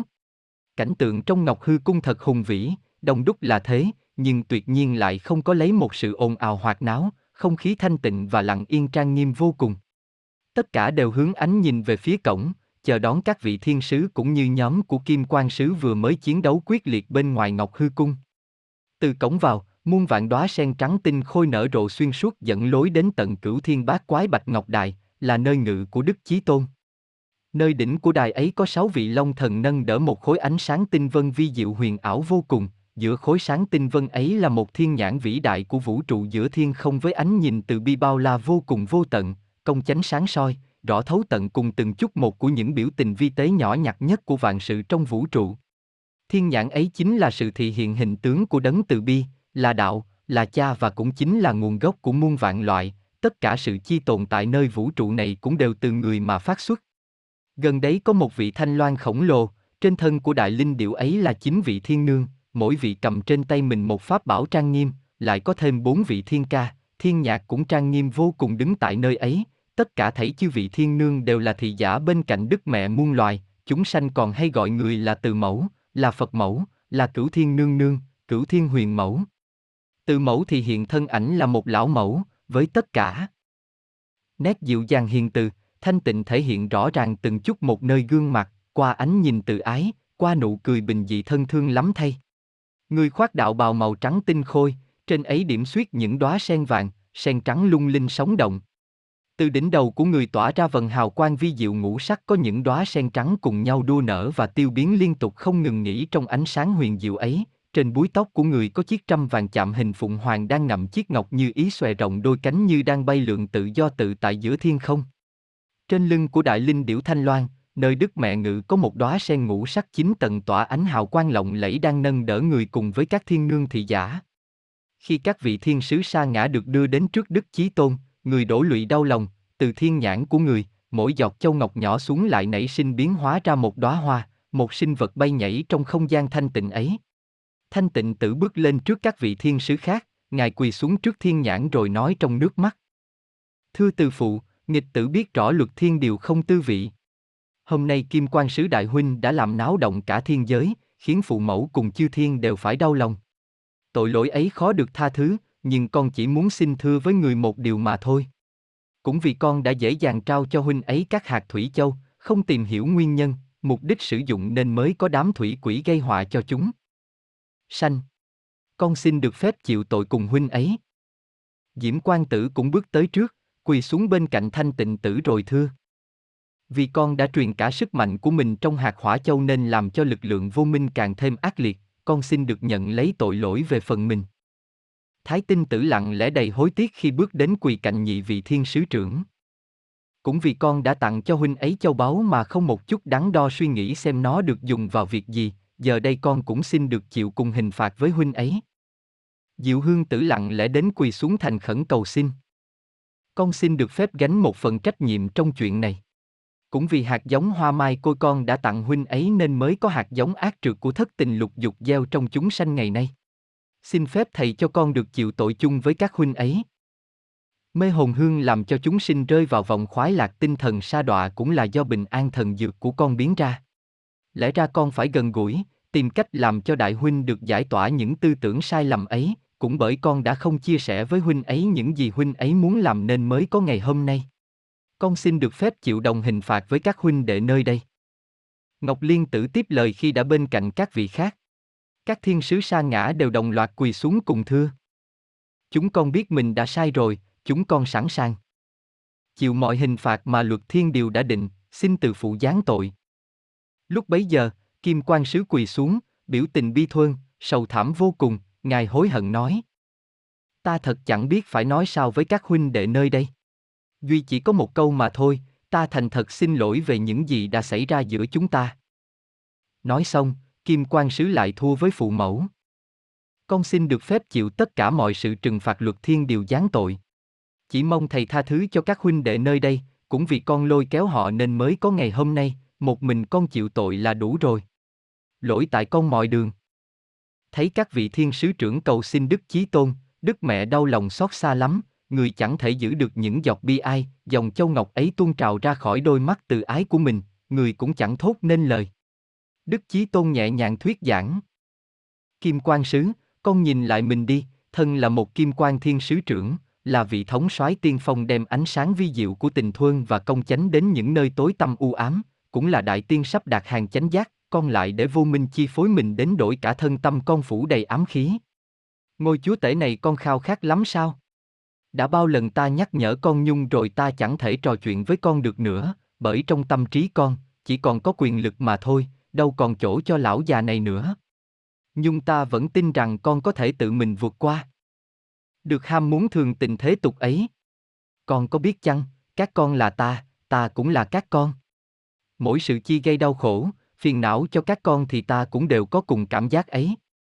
Trong các con nơi đây, nếu có ai xứng đáng, ta sẵn sàng đưa kẻ ấy lên ngang bậc cùng ta, hay ta còn hạ mình cho kẻ ấy lên cao hơn nữa. Chẳng lẽ gánh nặng công việc của các con lại nặng nề đến đổi có thể khiến các con quên mất cả phụ mẫu, huynh đệ mình sao? Nếu vì trách nhiệm công việc khiến các con trở nên như thế này, đó lại là lỗi của ta vậy, ta đã quá thương yêu và tin tưởng nơi các con nên mới xảy ra cớ sự như ngày nay. Nhìn các con thế này, vẫn còn yêu thương thắm thiết, biết nghĩ đến nhau, lòng ta cũng còn được an ủi đôi chút, nhưng cái vui mừng ấy lại khiến ta đổ chứa chan giọt lụy. Các con xem, từ mẫu các con vì đau lòng mà chẳng thốt nên lời nào, chỉ có thể ngồi đây, lặng lẽ nhìn các con mà đổ từng dòng châu lụy. Ta chẳng muốn trong các con có đứa nào phải chịu đau khổ, nhưng luật thiên điều đã định, nhân quả tuần hoàn chẳng sai chạy bao giờ, dù là chúa tể càn khôn vũ trụ này mà phạm tội vẫn phải chịu đồng hình phạt như thường, các con đã rõ cả. Nếu có thể nhận tội thay cho nhau, đâu đến lượt các con, ta đã gánh hết cho các con rồi. Nhưng ôi! Luật công bình, ai trồng gì được nấy, chẳng thể nào chối cãi đặng. Ôi, các con đến minh kính đại tự định phận lấy mình, cơn công bình đang chờ các con nơi ấy. Những lời ấy thuyết xong, Thiên Nhãn lại rơi lệ. Cảnh tượng ấy, thiên sầu địa thảm, bi thương thống khổ vô cùng, khiến tất cả những ai có mặt nơi đấy cũng đều nức nở chẳng cầm lòng đặng. Tất cả các thiên sứ trưởng và nhóm Kim Quang Sứ sa ngã đều lặng lẽ rời Ngọc Hư Cung, từ biệt phụ mẫu đến Minh Kính Đài. Trong không trung, có tiếng chuông ngân nga, chạm vào tận đáy lòng của tất cả những ai nghe thấy. Giữa những hồi chuông cảnh tỉnh ấy, lại có tiếng kệ ngâm mấy câu đầy tâm tình từ ái. Có công thì gắng sức nên công tu tánh đã xong tới luyện lòng kinh sách đầy đầu chưa thoát tục đơn tâm chẳng định lấy chi mong. Thái Bạch Kim Tinh. Chương bốn. Sám hối. Tại Minh Kính Đài, nơi ấy có một cái gương thật to, nhìn vào tấm gương đó, mỗi người đều sẽ thấy được quá khứ những việc mà mình đã gây ra. Từ chỗ nhận thức được tội lỗi của mình, mỗi người sẽ định cho mình một hình phạt nhất định.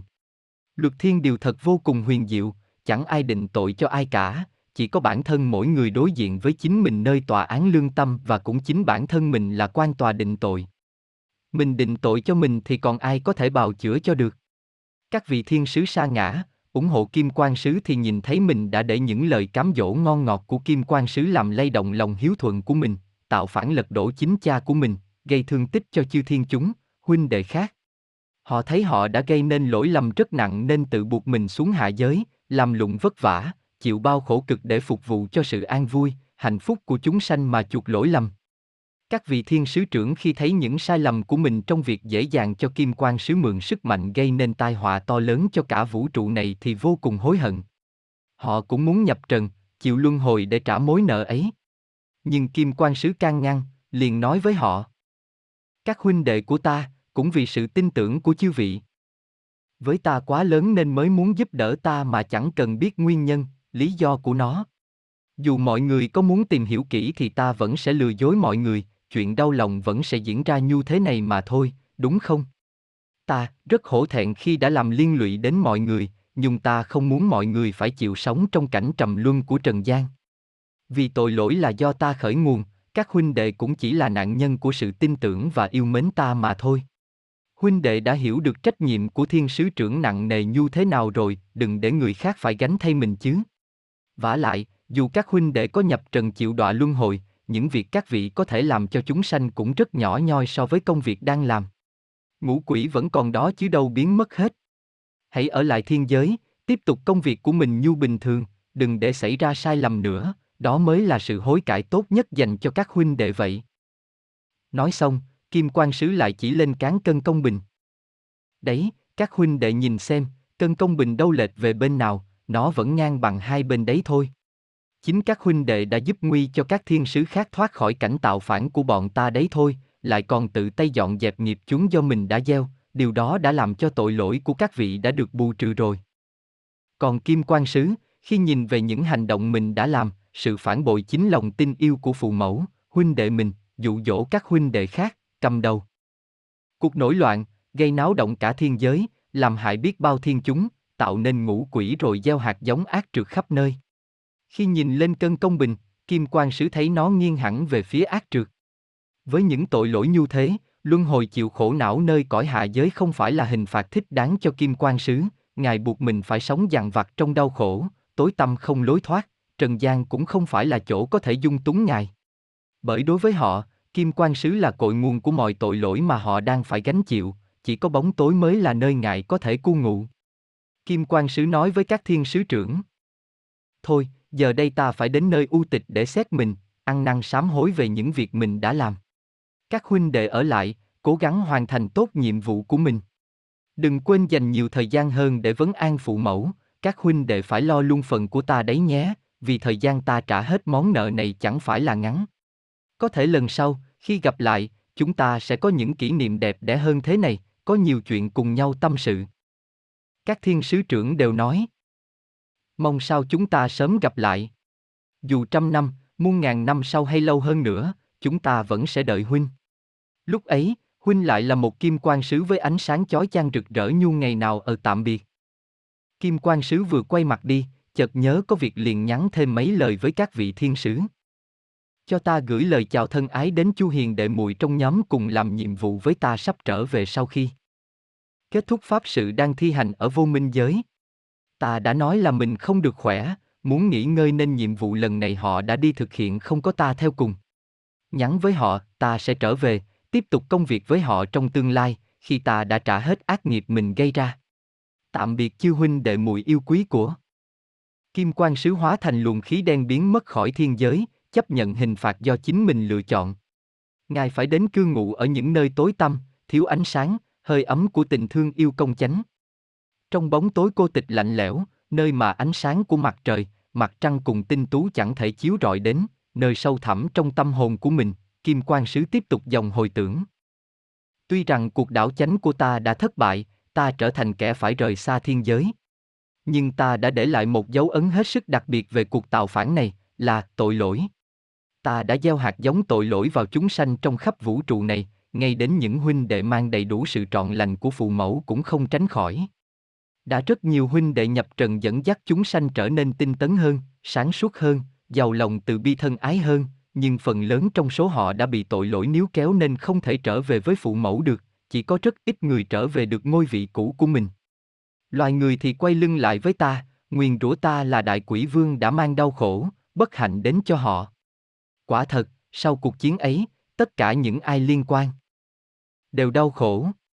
Phụ mẫu đau khổ vì mất người con ưu tú nhu ta, đau khổ vì biết bao đứa con khác phải chịu chìm đắm trong vòng luân hồi khổ hải, đau khổ vì phải nhìn đàn con trẻ chịu hình phạt nặng nề bởi những tội lỗi chúng đã làm mà lại chẳng có cách gì cứu giúp được, cũng vì hai chữ công bình. Còn ta thì sao? Ta cũng đã phải trả giá đắt cho sự sai lầm trong phút chốc của mình đấy chứ. Bên ta chẳng còn ai cả. Những huynh đệ thiên sứ đồng phạm với ta phải chịu hình phạt đọa đầy trong kiếp luân hồi, sống kiếp con người khổ cực. Có vị trở thành người bán than, hàng ngày phải khuân vác nặng nề, chịu bao lời biếm nhẽ mà vẫn vui vẻ tươi cười mang lại hơi lửa ấm áp cho đời trong những đêm trời rét. Các vị khác thì trở thành người đốn củi, nông dân, thợ dệt, phải làm lụng vất vả giúp cho chúng sanh có được miếng ăn, cái mặc, trả hết các nghiệp quả mình gây ra và dùng thời gian ở trần gian để chiêm nghiệm, ăn năn sám hối về những việc mình đã làm. Phải sống thật hữu ích cho chúng sanh thì khi bỏ xác thân tứ đại giả hiệp mới có thể trở về với vị trí của mình trước đây nơi thiên giới. Ta thấy, luân hồi cũng tốt. Bởi dù có đau khổ nhung cũng đâu nhớ về những việc mình đã làm, vẫn sống vui vẻ, lại có cơ hội chuộc tội nếu nhu làm được những điều tốt đẹp cho chúng sanh trong lúc sinh tồn tại trần gian. Ta lại không có được hạnh phúc như thế. Tội lỗi của ta đã quá nặng nề, một kẻ tội đồ số một của vũ trụ thì làm sao dám mong được tha thứ. Ta phải tồn tại phiêu bạt trong cõi vũ trụ này trong sự dày vò, rây rứt về hành động sai lầm của mình. Dù rằng phụ mẫu vẫn yêu thương ta, không trách phạt ta, nhưng ta không mặt mũi nào dám đối diện và gần gũi các đấng ấy thêm nữa.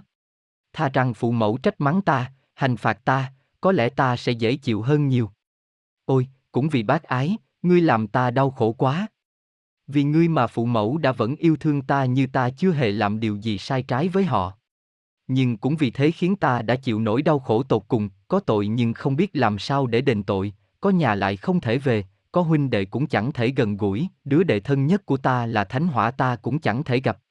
Ta phải chịu hình phạt này trong bao lâu đây hả công bình? Cuối cùng, ta lại gần gũi với những kẻ luôn muốn bên ta là Huyễn Mộng, Ngông Cuồng và Tham Vọng. Trong trận đại chiến thiên giới, khi Đức Nhiên đang xuất hiện, tung sâu chuỗi lên, bọn chúng đã lập tức chạy trốn. Nhưng sau khi Kim Quang Sứ phán xét hình phạt dành cho mình rồi, ngài lại phải đến những nơi tối tăm lạnh lẽo để chiêm nghiệm, ăn năn sám hối về những tội lỗi mình đã gây ra. Trong lúc ấy, bọn chúng lại xuất hiện. Vừa thấy chúng, Kim Quang Sứ liền quát. Các ngươi đã đi đâu khi ngài Nhiên Đăng xuất hiện? Ta đã từng nghĩ rằng chúng ta là hảo chiến hữu của nhau đấy. Tại sao bây giờ các ngươi còn dám vác mặt đến gặp ta hả?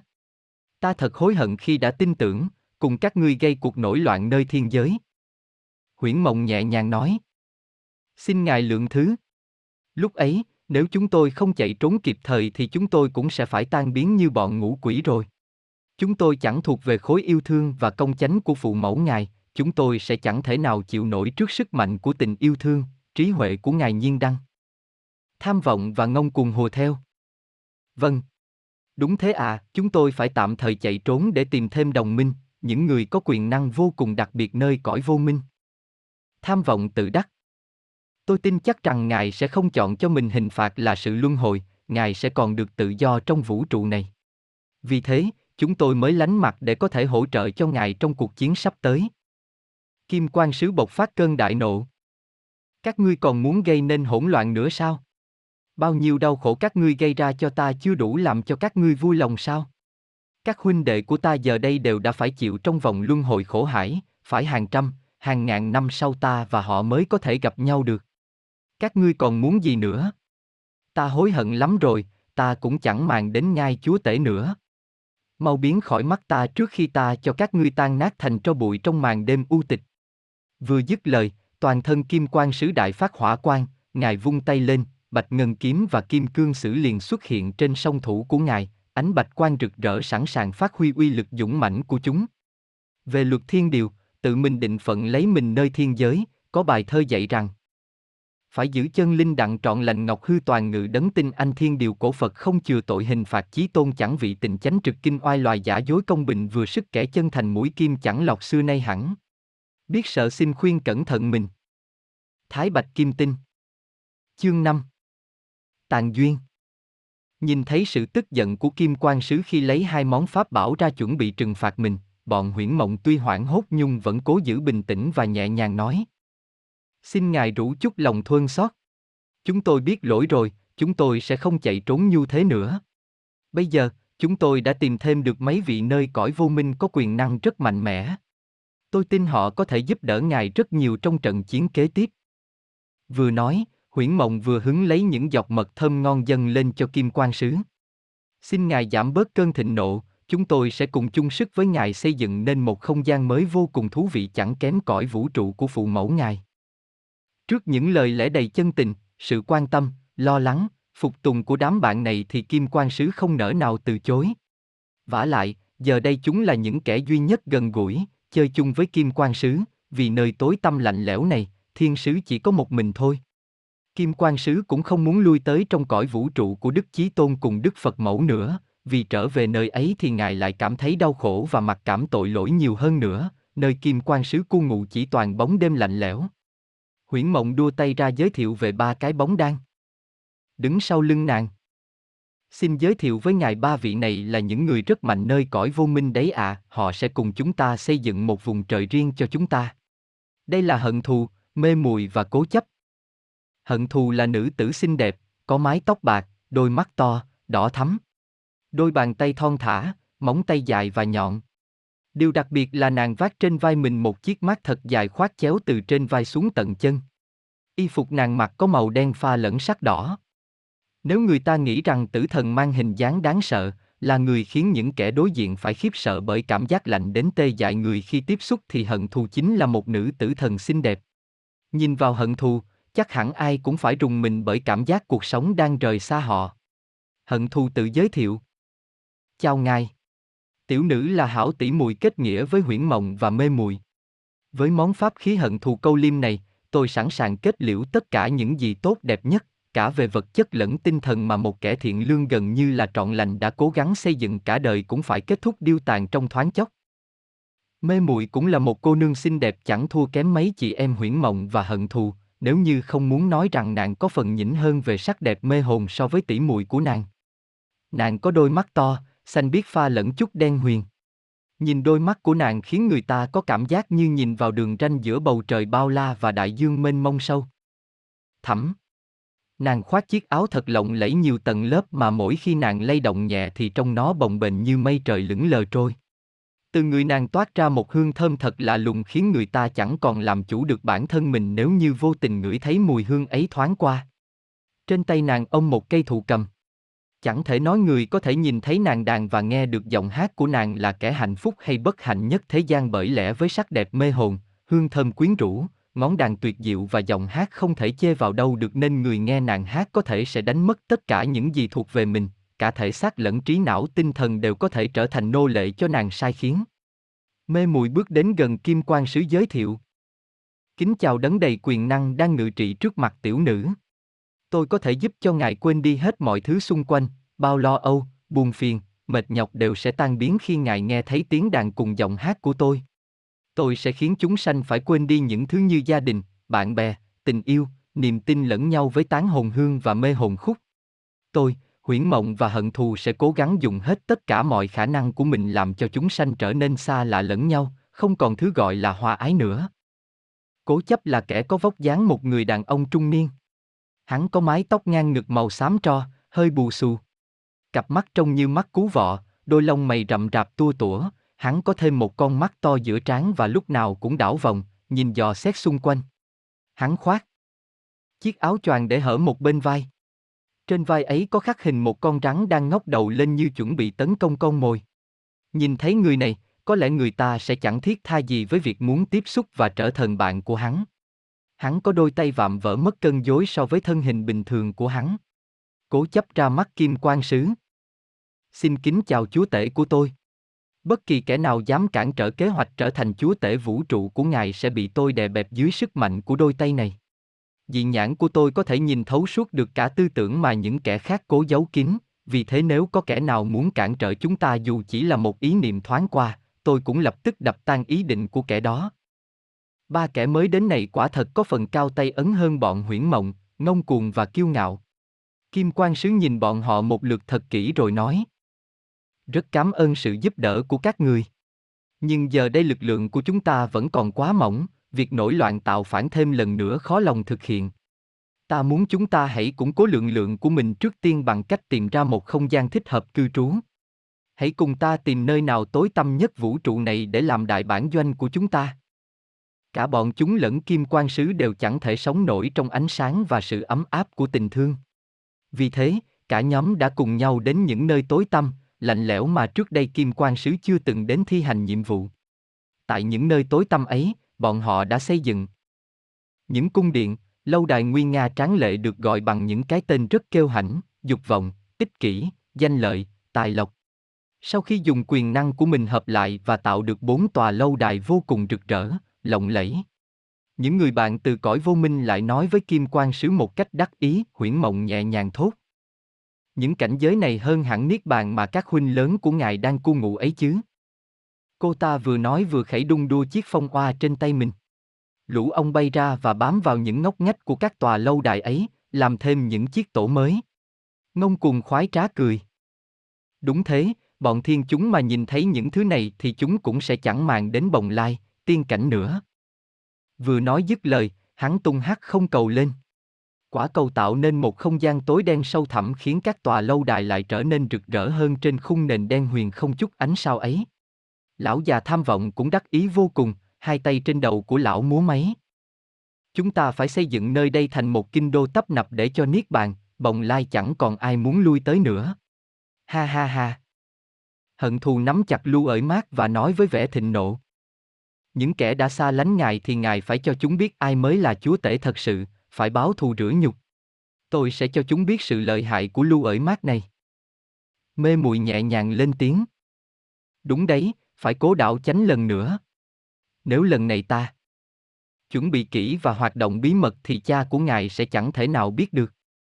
Gã Cố Chấp cũng thêm vào. Chỉ có ngài mới xứng làm chúa tể thôi. Huyễn Mộng và Hận Thù đồng thanh.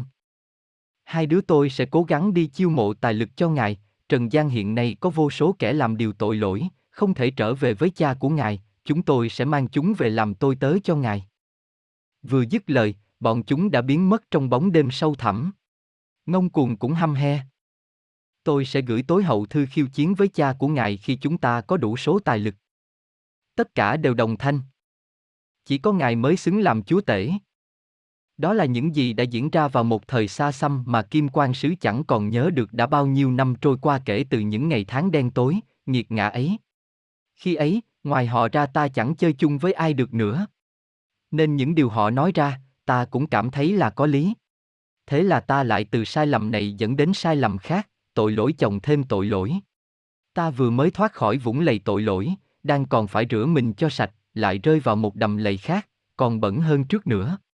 Các huynh đệ của ta thì cố truyền bá nhiều pháp môn dẫn dắt những huynh đệ khác còn đang chìm đắm trong bể khổ thoát đọa luân hồi.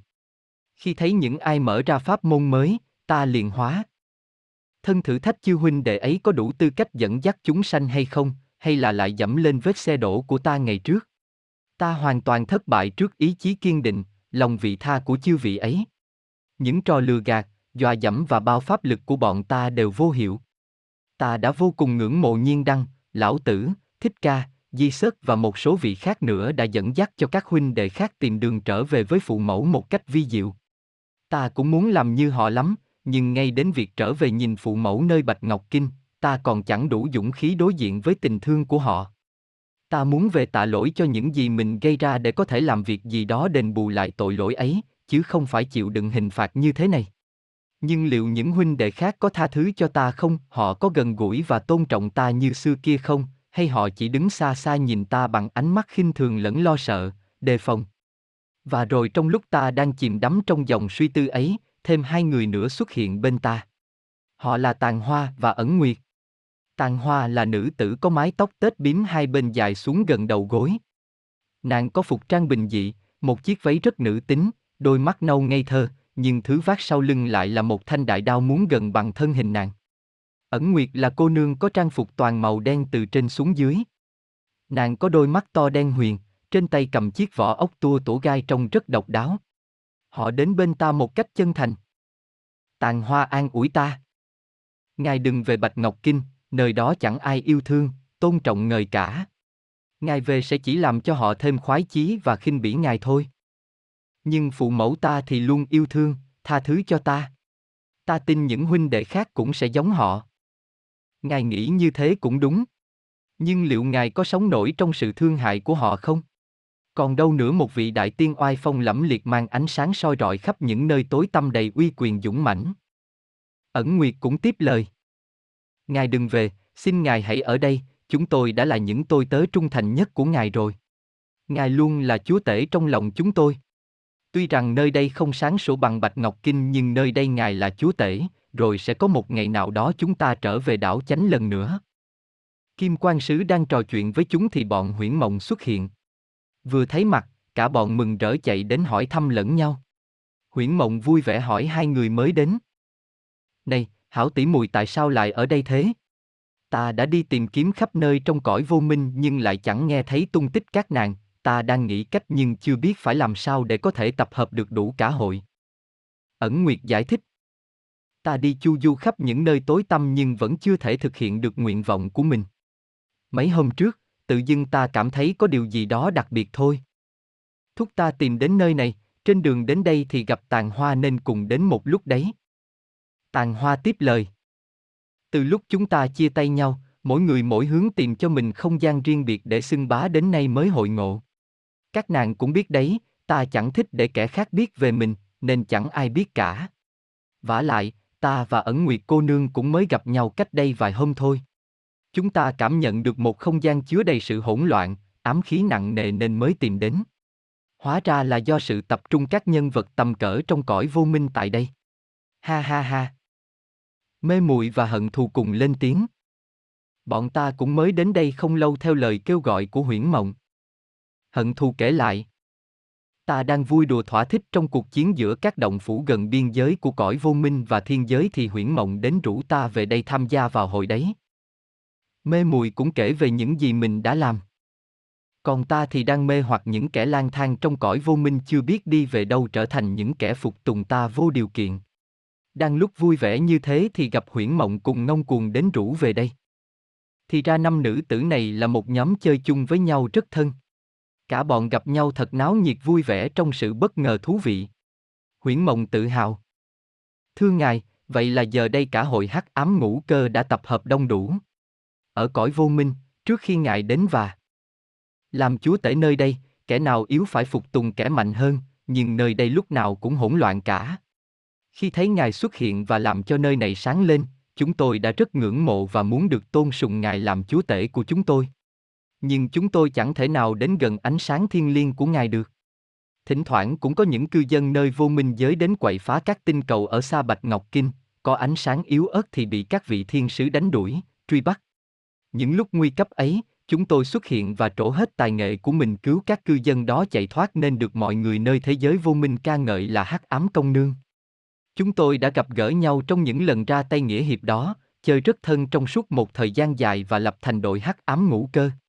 Nhưng rồi mỗi người lại thích đi tìm không gian riêng cho mình để làm nữ chúa nên chúng tôi đã rời xa nhau, cũng khá lâu rồi.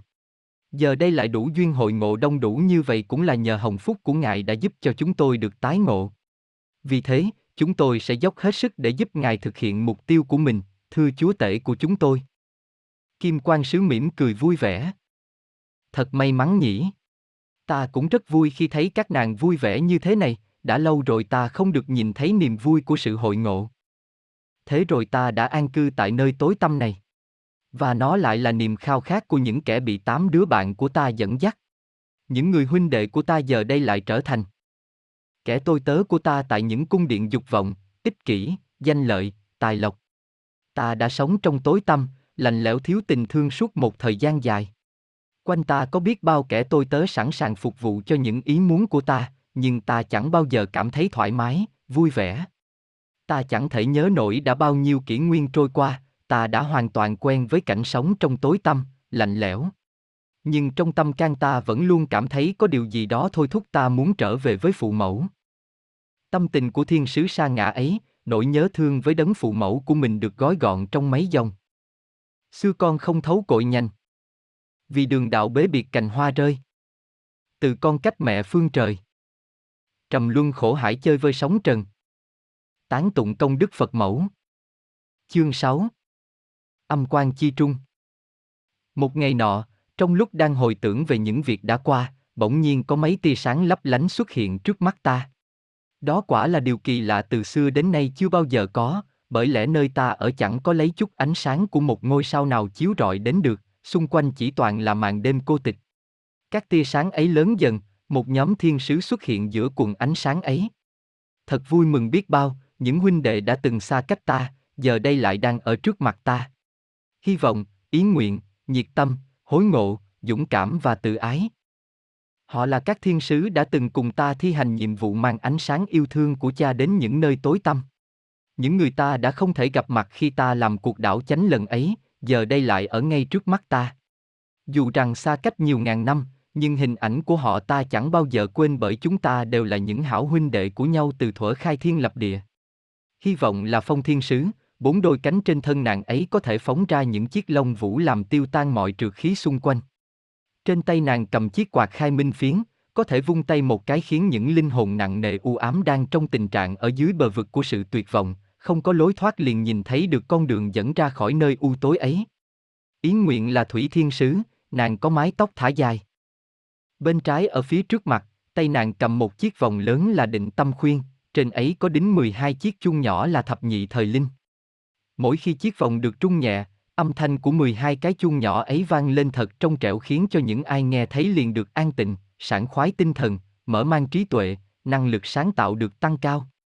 Nhiệt tâm là lôi thiên sứ, khắp toàn thân luôn có những tia điện phóng ra xung quanh. Ngài sẵn sàng lao vào hiểm nguy để giúp đỡ mọi người. Trên tay cầm thiện ý thương, là chiếc trường thương mà mỗi lần vung lên là có một luồng điển quang cực mạnh phóng thẳng về phía trước, hay còn có thể tạo nên những chùm tia sét từ trên không trung giáng xuống như một chiếc lồng chụp lấy đối thủ của mình. Hối ngộ là quan thiên sứ, ngài luôn mang bên mình chiếc gương hồi tâm kính. Báu vật này tuy nhỏ, cầm gọn trong lòng bàn tay, nhưng lại có quyền năng gần giống với chiếc minh kính nơi minh kính đài, có thể giúp cho mọi người thấy được những việc mình từng làm trong quá khứ để biết sửa chữa những lỗi lầm đã qua và luôn thận trọng trong những tư tưởng, lời nói, hành động của mình trong thực tại cũng như tương lai.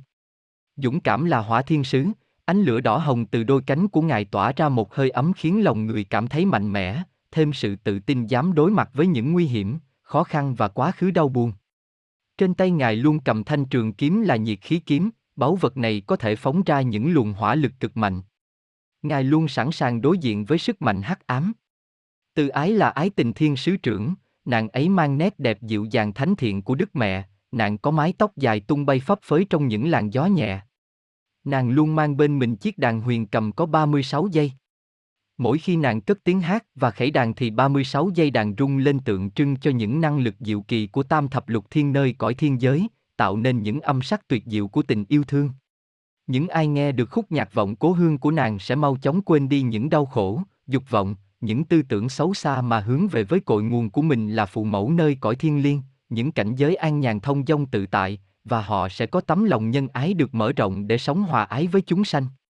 Vừa xuất hiện, hy vọng và ý nguyện hỏi ngay: sao huynh lại ở đây? Đây không phải nơi có thể cho huynh sinh tồn được đâu. Huynh đã quên mất chúng ta còn phải làm gì sao? Mang ánh sáng của từ phụ đến với tất cả những nơi nào còn sự tối tăm, lạnh lẽo của vô minh là điều chúng ta đã từng hứa với nhau, nhất định phải thực hiện được. Huynh nhớ lại đi. Nhiệt tâm thêm vào. Đúng vậy, chúng ta đã không tiếc sinh mệnh của mình để làm việc ấy từ thuở khai thiên lập địa. Giờ đây chúng ta sẽ lại cùng nhau sát cánh để tiếp tục những gì huynh đã bỏ lỡ quá lâu rồi. Dũng cảm và hối ngộ tiếp lời. Bạch Ngọc Kinh vẫn chờ đợi huynh trở về mỗi ngày. Nhìn thấy các huynh đệ khác phải chìm đắm trong luân hồi đau khổ mà phụ mẫu chúng ta chẳng thể làm gì khác hơn ngoài việc ngồi nhìn cơn công bình phán xét. Huynh có biết phụ mẫu đã đổ biết bao giọt lụy theo dòng thời gian những ngày các huynh đệ vắng mặt. Từ Ái nhẹ nhàng an ủi. Huynh đừng trốn tránh nữa, hãy về với bọn muội, mọi người tha thứ và yêu thương huynh như huynh chưa từng làm gì sai trái cả. Huynh phải về rồi cùng các huynh đệ khác làm tiếp nhiệm vụ của chúng ta, hoặc xin phép phụ mẫu cho chúng ta giáng thế lập nên pháp môn tu tập cứu vớt những huynh đệ còn lại, như thế mới mong chuộc lại lỗi lầm mà huynh đã vô tình mắc phải. Dũng cảm nhớ về quá khứ đau lòng. Đại chiến thiên giới lần trước, chúng đệ đều vắng mặt vì đang thực hiện nhiệm vụ của mình. Không có huynh cùng tham gia, trách nhiệm nặng nhất lại đổ dồn lên thánh hỏa, đệ ấy vất vả hơn trước. Khi cả đội trở về đến thiên giới và được biết chuyện của các huynh đệ thì buồn lắm, muốn gặp mặt nhưng chẳng biết huynh đã đi đâu. Lúc nãy, cả đội đang trò chuyện nơi phi tưởng Diệu Thiên thì cảm nhận được luồng khí của huynh nơi này, tuy yếu ớt nhưng bọn đệ cũng đến được đây theo ánh sáng le lói ấy. Kim Quang Sứ vô cùng ngạc nhiên. À, thế còn thánh hỏa đâu? Sao ta không thấy đệ ấy? Đệ ấy không muốn đến gặp ta nữa sao? Ý Nguyện liền giải thích. Huynh ấy vừa về đến thiên giới thì nơi địa hoàng lại có chuyện không hay xảy ra với bái hỏa giáo. Huynh ấy là người khai sáng nên giáo phái ấy, nên thánh hỏa phải xuống trần ngay để giải quyết. Mấy huynh đệ đang trò chuyện với nhau, chưa kịp giải tán thì cảm nhận được luồng khí của huynh nên lập tức đến đây. Huynh đừng tự dày vào mình trong bóng tối cô đơn lạnh lẽo nữa, chúng ta cùng trở về nhé. Chu vị đồng thanh kêu gọi Kim Quang Sứ. Ta thật sự chẳng biết nói gì hơn, bởi trong ta dâng trào một niềm hạnh phúc khó tả. Ta muốn được trở về với công việc của mình ngày xưa. Đang lúc vui mừng như thế, bọn Huyễn Mộng lại xuất hiện. Huyễn Mộng lên tiếng trước. Ngài đừng tin lời bọn họ. Ngài nghĩ rằng bọn họ tha thứ cho những việc ngài đã làm một cách dễ dàng như thế sao? Ngông Cuồng và Hận Thù cùng nói. Chúng tôi nghĩ rằng cha của ngài đã biết được giờ đây lực lưu ẩn chúng ta đang mạnh lên. Ngài ấy lo sợ chúng ta sẽ đại náo thiên giới lần nữa nên mới sai bọn họ đến dụ ngài về trừng phạt những tội lỗi ngài đã từng làm đấy. Chúng ta đang dần chiếm ưu ưu thế, chẳng có lý do gì bỏ cuộc cả, phải trả thù, làm cho thiên giới trở thành một nơi hỗn loạn đầy đau khổ mới xứng đáng với những gì bọn họ đã làm với chúng ta, thưa chúa tể. Ngông Cuồng vừa chỉ tay vào các tòa lâu đài vừa nói với các thiên sứ. Các ngươi nhìn xem, cơ ngơi này của bọn ta rực rỡ dường nào, những lâu đài lộng lẫy trong bóng tối mờ ảo. Bạc vàng châu báu hằng hà sa số trang điểm thêm cho vẻ lộng lẫy của nó. Liệu Niết Bàn, bồng lai của các ngươi có được như thế không? Hay chỉ toàn là những đám mây đủ màu với các lão già liêm diêm nhắm mắt? Mê Muội cười nói rất nhẹ nhàng nhưng đầy vẻ khiêu khích. Các ngươi thấy đấy, những tòa lâu đài danh lợi, tài lộc, dục vọng, ích kỷ đã được chúng sanh xây dựng càng ngày càng lớn mạnh, đã biết bao mồ hôi, nước mắt và máu của chúng sanh phải đổ mới khiến nó có vẻ đẹp lộng lẫy như thế. Hả hả? Chưa kể đến giữa bốn lâu đài ấy có tòa tháp cao lớn quyền lực, cũng không ít kẻ xây dựng nó trên xương máu, tội lỗi đó. Nhưng thật đáng tiếc, trên đỉnh tòa tháp đó chỉ có một chiếc ngai vàng cho một kẻ duy nhất mà thôi. Vì thế kẻ nào muốn lên đến tận trên ấy thì bên cạnh hắn cũng chẳng còn ai có thể tồn tại nữa. Ha ha ha. Huyễn Mộng tiếp lời ngay. Các ngươi không tin, thử hỏi xem những kẻ tội đồ đang cư ngụ trong thế giới của chúng ta có muốn về với phụ mẫu các ngươi không? Các ngươi hãy cố thuyết phục họ đi. Nếu họ chịu về, chúng ta cũng đâu thể giữ họ ở nơi này được phải không nào? Huyễn Mộng vừa nói vừa khẽ đung đưa chiếc phong oa với nụ cười nham hiểm. Từ Ái và Ý Nguyện lên tiếng. Ta biết bọn họ với đại huynh cũng vì nghe các ngươi dụ dỗ mới trở nên nông nổi thế này. Chúng ta sẽ thức tỉnh họ ngay thôi, ngươi đừng vội đắc ý. Vừa dứt lời, Từ Ái và Ý Nguyện liền lấy pháp khí của mình ra hòa tấu lên khúc vọng cố hương. Đôi tay thon thả của Từ Ái khẽ nhẹ nhàng lên chiếc huyền cầm, những âm sắc tuyệt diệu vang lên. Âm thanh trong trẻo từ những chiếc chuông của định tâm khuyên làm cho không khí nặng nề nơi đây được trở nên nhẹ nhàng. Hy vọng, hối ngộ cũng tham gia. Chiếc hồi tâm kính được đưa lên, chiếu thẳng vào các tòa lâu đài, những hình ảnh tội lỗi, đau khổ của những kẻ tội hồn đã từng gây ra liền xuất hiện, khiến những kẻ ấy hối hận, ý thức về những gì mình đã làm. Khai minh phiến được vung lên, một luồng sáng từ chỗ các vị thiên sứ phát ra lan tỏa đến các tòa lâu đài. Từ Ái cất tiếng hát hòa điệu vào tiếng đàn thức tỉnh các tội hồn. Hỡi ai ơi lãng du! Nơi miền tâm tối! ai kia có thấu chăng? Câu ngâm điệu đàn của bài ca thiên cảnh này hỡi, ơ này. Các anh em có nhớ chăng quê cũ? Nơi niết bàn thiên cảnh vần thái dương ấm áp bóng trăng khuyết dịu dàng cùng muôn sao lấp lánh.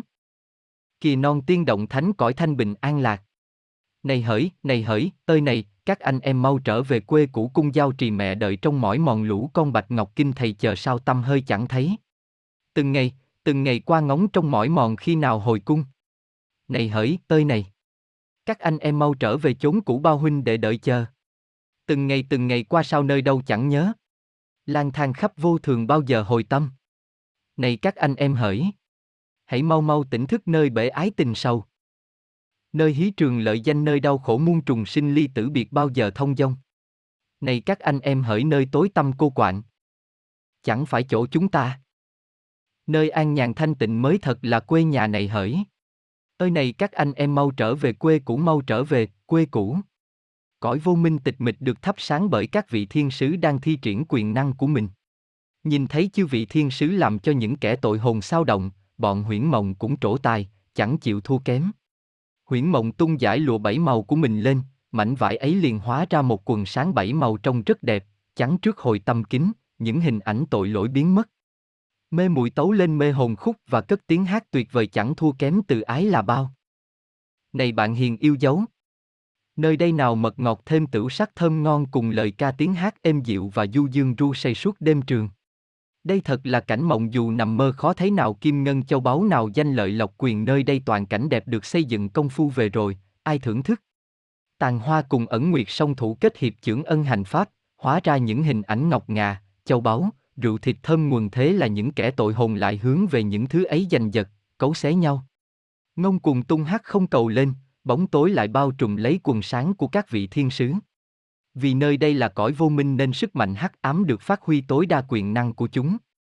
Mê hồn khúc của mê muội đã lấn át tất cả các thanh âm du dương của chư vị thiên sứ, nó khiến các tội hồn lại rơi vào trạng thái đờ đẫn, không thể kiểm soát được bản thân mình nữa. Họ lại tiếp tục vật vã, dằn vặt trong đau khổ dưới chân các tòa lâu đài. Dũng cảm và hối ngộ nói với những kẻ tội hồn. Hãy mau quay về với phụ mẫu đi hỡi các huynh đệ, phụ mẫu đã mỏi mòn trong đời mọi người từ rất lâu rồi. Nhưng thật đáng tiếc, chẳng có kẻ nào muốn quay đầu lại, họ đều lặng lẽ, giật giờ, chấp nhận sự tồn tại trong bóng tối vô minh. Nhiệt tâm và dũng cảm nắm chặt pháp khí của mình, chuẩn bị tấn công bọn huyễn mộng để chúng không thi triển quyền năng của mình nữa. Hận thù và cố chấp cũng rút pháp khí ra, sẵn sàng quyết đấu. Đang lúc hai bên căng thẳng, sắp có cuộc chiến kịch liệt xảy ra. Lúc ấy Kim Quang Sứ liền lên tiếng. Các người thôi hết đi. Hãy để nơi đây trở lại với sự yên tĩnh của nó, các người ồn ào quá. Kim Quang Sứ quay sang các vị thiên sứ. Khi nãy chẳng phải đã nói rồi sao, các người có quyền thuyết phục những kẻ tội hồn huynh đệ của chúng ta, nhưng họ chịu về hay không là việc của bọn họ. Ta không muốn thấy cảnh bạo lực đổ máu nơi này. Hãy mau về đi, nơi này không cần ánh sáng của các người, nó làm ta khó chịu quá. Quay sang bọn huyễn mộng, Kim Quang Sứ nghiêm mặt hơn nữa. Còn các ngươi, nơi đây là lãnh địa của chúng ta, bọn thiên sứ không thể phát huy được hết sức mạnh của mình. Chúng ta lại đông người, các ngươi muốn ỷ đông hiếp yếu ư? Ta không ưa bọn cậy thế mạnh lấn kẻ yếu, đừng để chúng sanh trong khắp càn khôn vũ trụ này xem chúng ta là những kẻ tồi tệ chẳng còn chút nghĩa khí nào cả.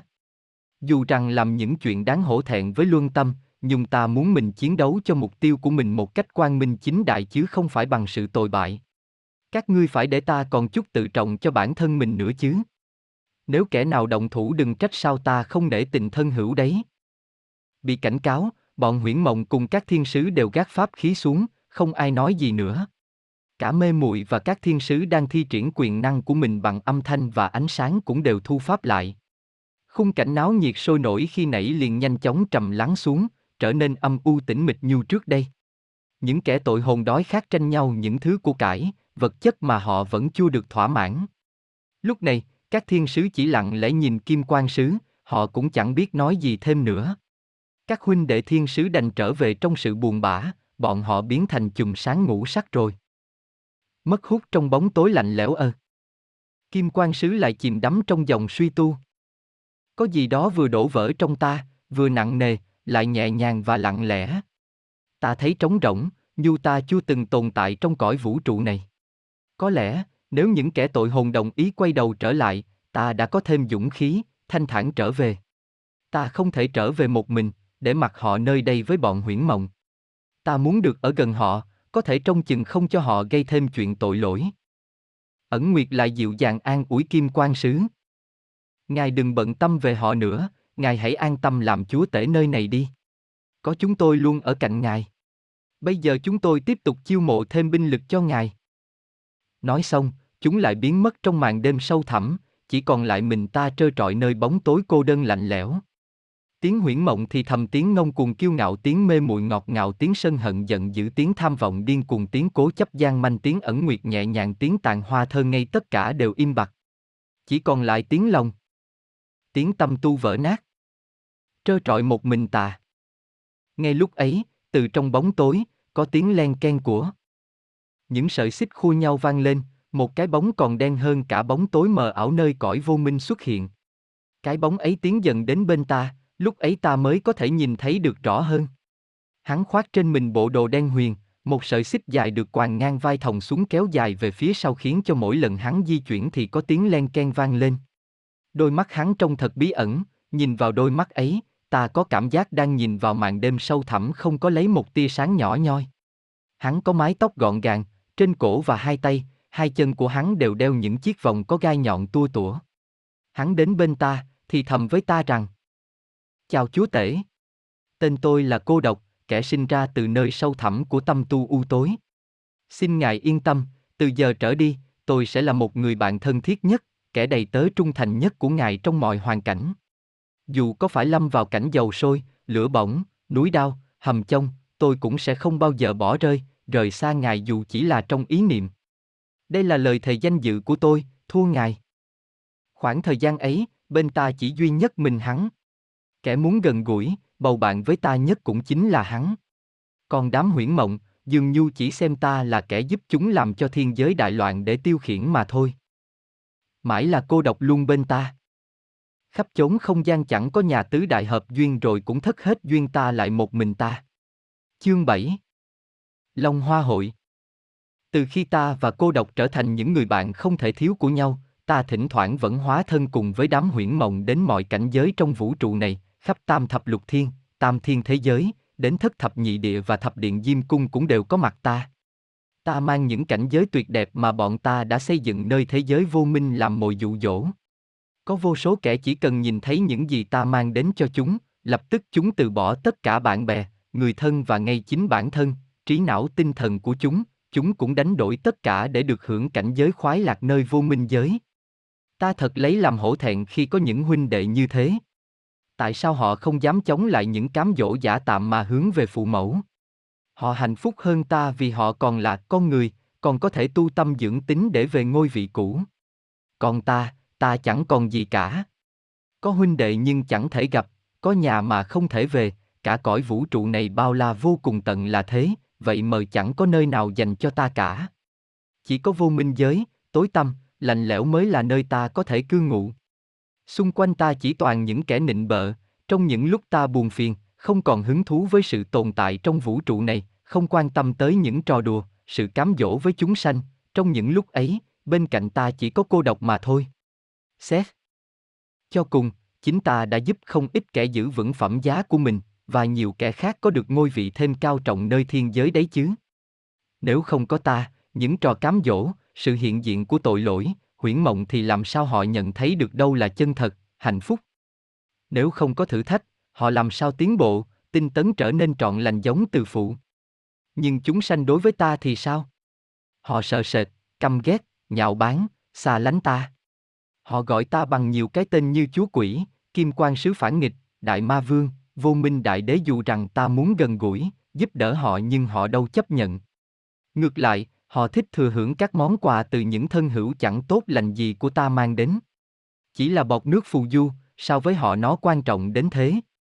Đã có lúc ta nghĩ đến sự tiêu biến vĩnh viễn trong cõi vũ trụ này. Có lẽ khi ấy ta sẽ được nhẹ nhàng thanh thản chăng? Ta sẽ chẳng phải chịu sự đau khổ dày vò về những gì mình đã làm. Nhưng may mắn thay, ta đã tịnh tâm lại, dù ta có tiêu biến vĩnh viễn đi chăng nữa, những tội lỗi ta gây ra ấy, nó vẫn còn đó, nó đâu tiêu biến theo ta. Dù cho hồn phách ta tan nát thành tro bụi, người đau khổ nhất lại là phụ mẫu. Ta phải tồn tại. Chỉ có sống trong đau khổ, dày vào mới giúp ta cảm thấy nhẹ nhàng hơn phần nào những gì mình đã làm. Thêm nữa, theo luật công bình, giờ đây ta là chúa tể của khối ác trượt, đối nghịch cùng thầy là chúa tể của khối thương yêu và công chánh. Ta đã hiểu được thế nào là khổ khi làm chúa tể, dù chúa tể nơi nào cũng đều mang một nỗi khổ vô bờ bến của những gì thuộc về mình.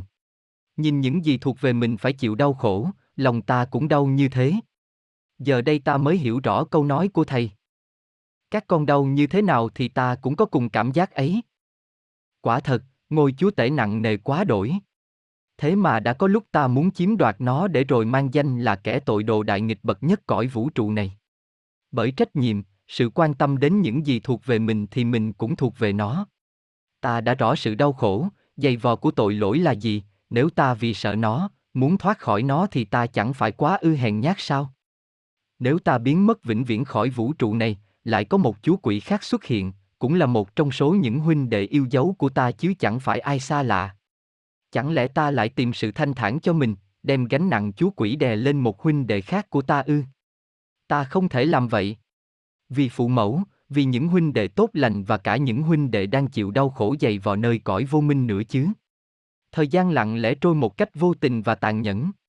Ta không còn nhớ nổi đã bao nhiêu kỷ nguyên trôi qua. Các huynh đệ của ta vẫn chìm đắm trong khổ não luân hồi.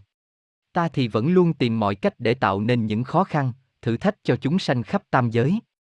Khi Thích Ca, Di Sớt và những huynh đệ khai sáng nên các pháp môn tu tập khác nữa không còn trụ thế. Khi họ về thiêng liêng với phụ mẫu thì những đứa em còn non nớt, thiếu đức tin, dũng cảm và quan trọng là thiếu tình yêu thương đã dễ dàng gục ngã trước những thử thách của ta. Chân pháp vô giá thầy để lại nơi mặt thế gian giúp họ làm phương tiện trở nên trọn lành, lại bị họ biến hóa thành một thứ phàm tục thô thiển. Những kẻ giả danh tu hành, hay dựa vào những pháp môn đã thất truyền ấy, cứ lo tu luyện, đọc kinh niệm danh chư vị, luyện võ công, ngâm thơ, luyện đan lại chẳng thực tâm tu dưỡng tính tâm, hướng về thanh tịnh, vẫn thích tranh hơn thua, vẫn thích rượu thịt, vẫn muốn gia môn phú quý giàu sang mà phá giới. Hoặc có những kẻ sống vô tâm, không quan tâm đến sự đau khổ của chúng sinh quanh mình, những kẻ khoác áo tu đạo như thế, cuối cùng cũng phải chịu đọa lạc luân hồi để trả nợ lẫn nhau những gì bất thiện chúng gây ra. Còn những kẻ ràng buộc mình trong các giáo luật đã sai biệt nghiêm trọng so với chân pháp của thầy, cũng có kết quả chẳng hay ho gì. Khi thoát xác, họ phải đợi nơi cửa cực lạc thế giới, kẻ thì lo xưng tội, kẻ tụng kinh niệm danh chư vị mong chờ các vị ấy cứu rỗi, kẻ gõ mõ khu chuông in ỏi, kẻ dập đầu bái lạy muốn sức đầu bể trán, lại có kẻ ngông cuồng dụng công phu với những bùa phép, thần chú luyện được nơi thế gian mong phá cửa cực lạc mà vào. Mọi cố gắng của chúng đều vô ích, bởi đạo pháp nơi cửa cực lạc là vô biên, lại còn có những vị linh thú canh giữ nghiêm ngặt, với chút pháp lực yếu ớt ấy của họ chẳng có tác dụng gì. Họ thường hỏi lẫn nhau rằng, tại sao chúng ta đã dành trọn đời mình tu luyện mà pháp lực lại yếu ớt như vậy? Bởi những kẻ ấy thiếu tình yêu thương, thiếu hòa ái với nhau. Nơi cõi thượng giới, hòa ái và yêu thương chính là nguồn gốc của sức mạnh, nên kẻ nào có tình yêu thương và hòa ái chưa đủ lớn tất nhiên chẳng thể có pháp lực cao, họ tu luyện, mong cầu trả nợ cho hết các nghiệp quả của mình mà thôi. Để rồi họ có thể thoát được luân hồi, nhưng cảnh giới của sự an lạc thì họ chẳng thể nào hưởng được. Họ đã chờ đợi trước cổng vài chục năm, vài trăm năm hay có kẻ lâu hơn là vài ngàn năm, nghĩ cũng đáng thương đó chút, cũng bởi chẳng may duyên gặp chân pháp. Ta muốn rủ họ đến vô minh giới của ta, họ cũng chẳng thể ở được vì sợ hãi những cư dân nơi đó. Còn luân hồi đầu kiếp tiếp tục tu luyện, học hỏi tình yêu thương hòa ái sao cho trọn lành giống phụ mẫu thì họ lại chẳng dám. Họ đã quá rõ nỗi đau khổ nơi cõi hồng trần, thoát được vòng luân hồi đã may mắn, khổ cực lắm rồi. Nếu nhập trần đầu kiếp, không thể giữ được đạo hạnh của mình, không tu luyện mà còn gây thêm ác nghiệp, lại phải chịu sa đọa nơi cõi trần gian, chẳng phải là đáng tiếc cho sự thoát khỏi kiếp luân hồi lẫn quẩn của họ sao? Ngày nọ, ta hay tin phụ mẫu sẽ khai mở Long Hoa Đại hội quy tụ chư thiên, thánh chúng cùng dự hội bàn đào và lựa chọn chư vị trưởng quản các cung, các cõi khắp nơi trong vũ trụ bao la, cũng như ân xá cho những kẻ tu hành chưa trọn lành phải chờ đợi trước cổng cực lạc quốc bao năm qua được phép nhập cực lạc quốc. Tất nhiên tin tức tốt lành ấy bọn Huyễn Mộng cũng đã nắm được ngay khi Bạch Ngọc Kinh công truyền khắp tam giới. Huyễn Mộng đã cùng Ngông Cuồng đến bên ta bàn tính. thưa chúa tể tối cao đầy quyền uy của chúng tôi.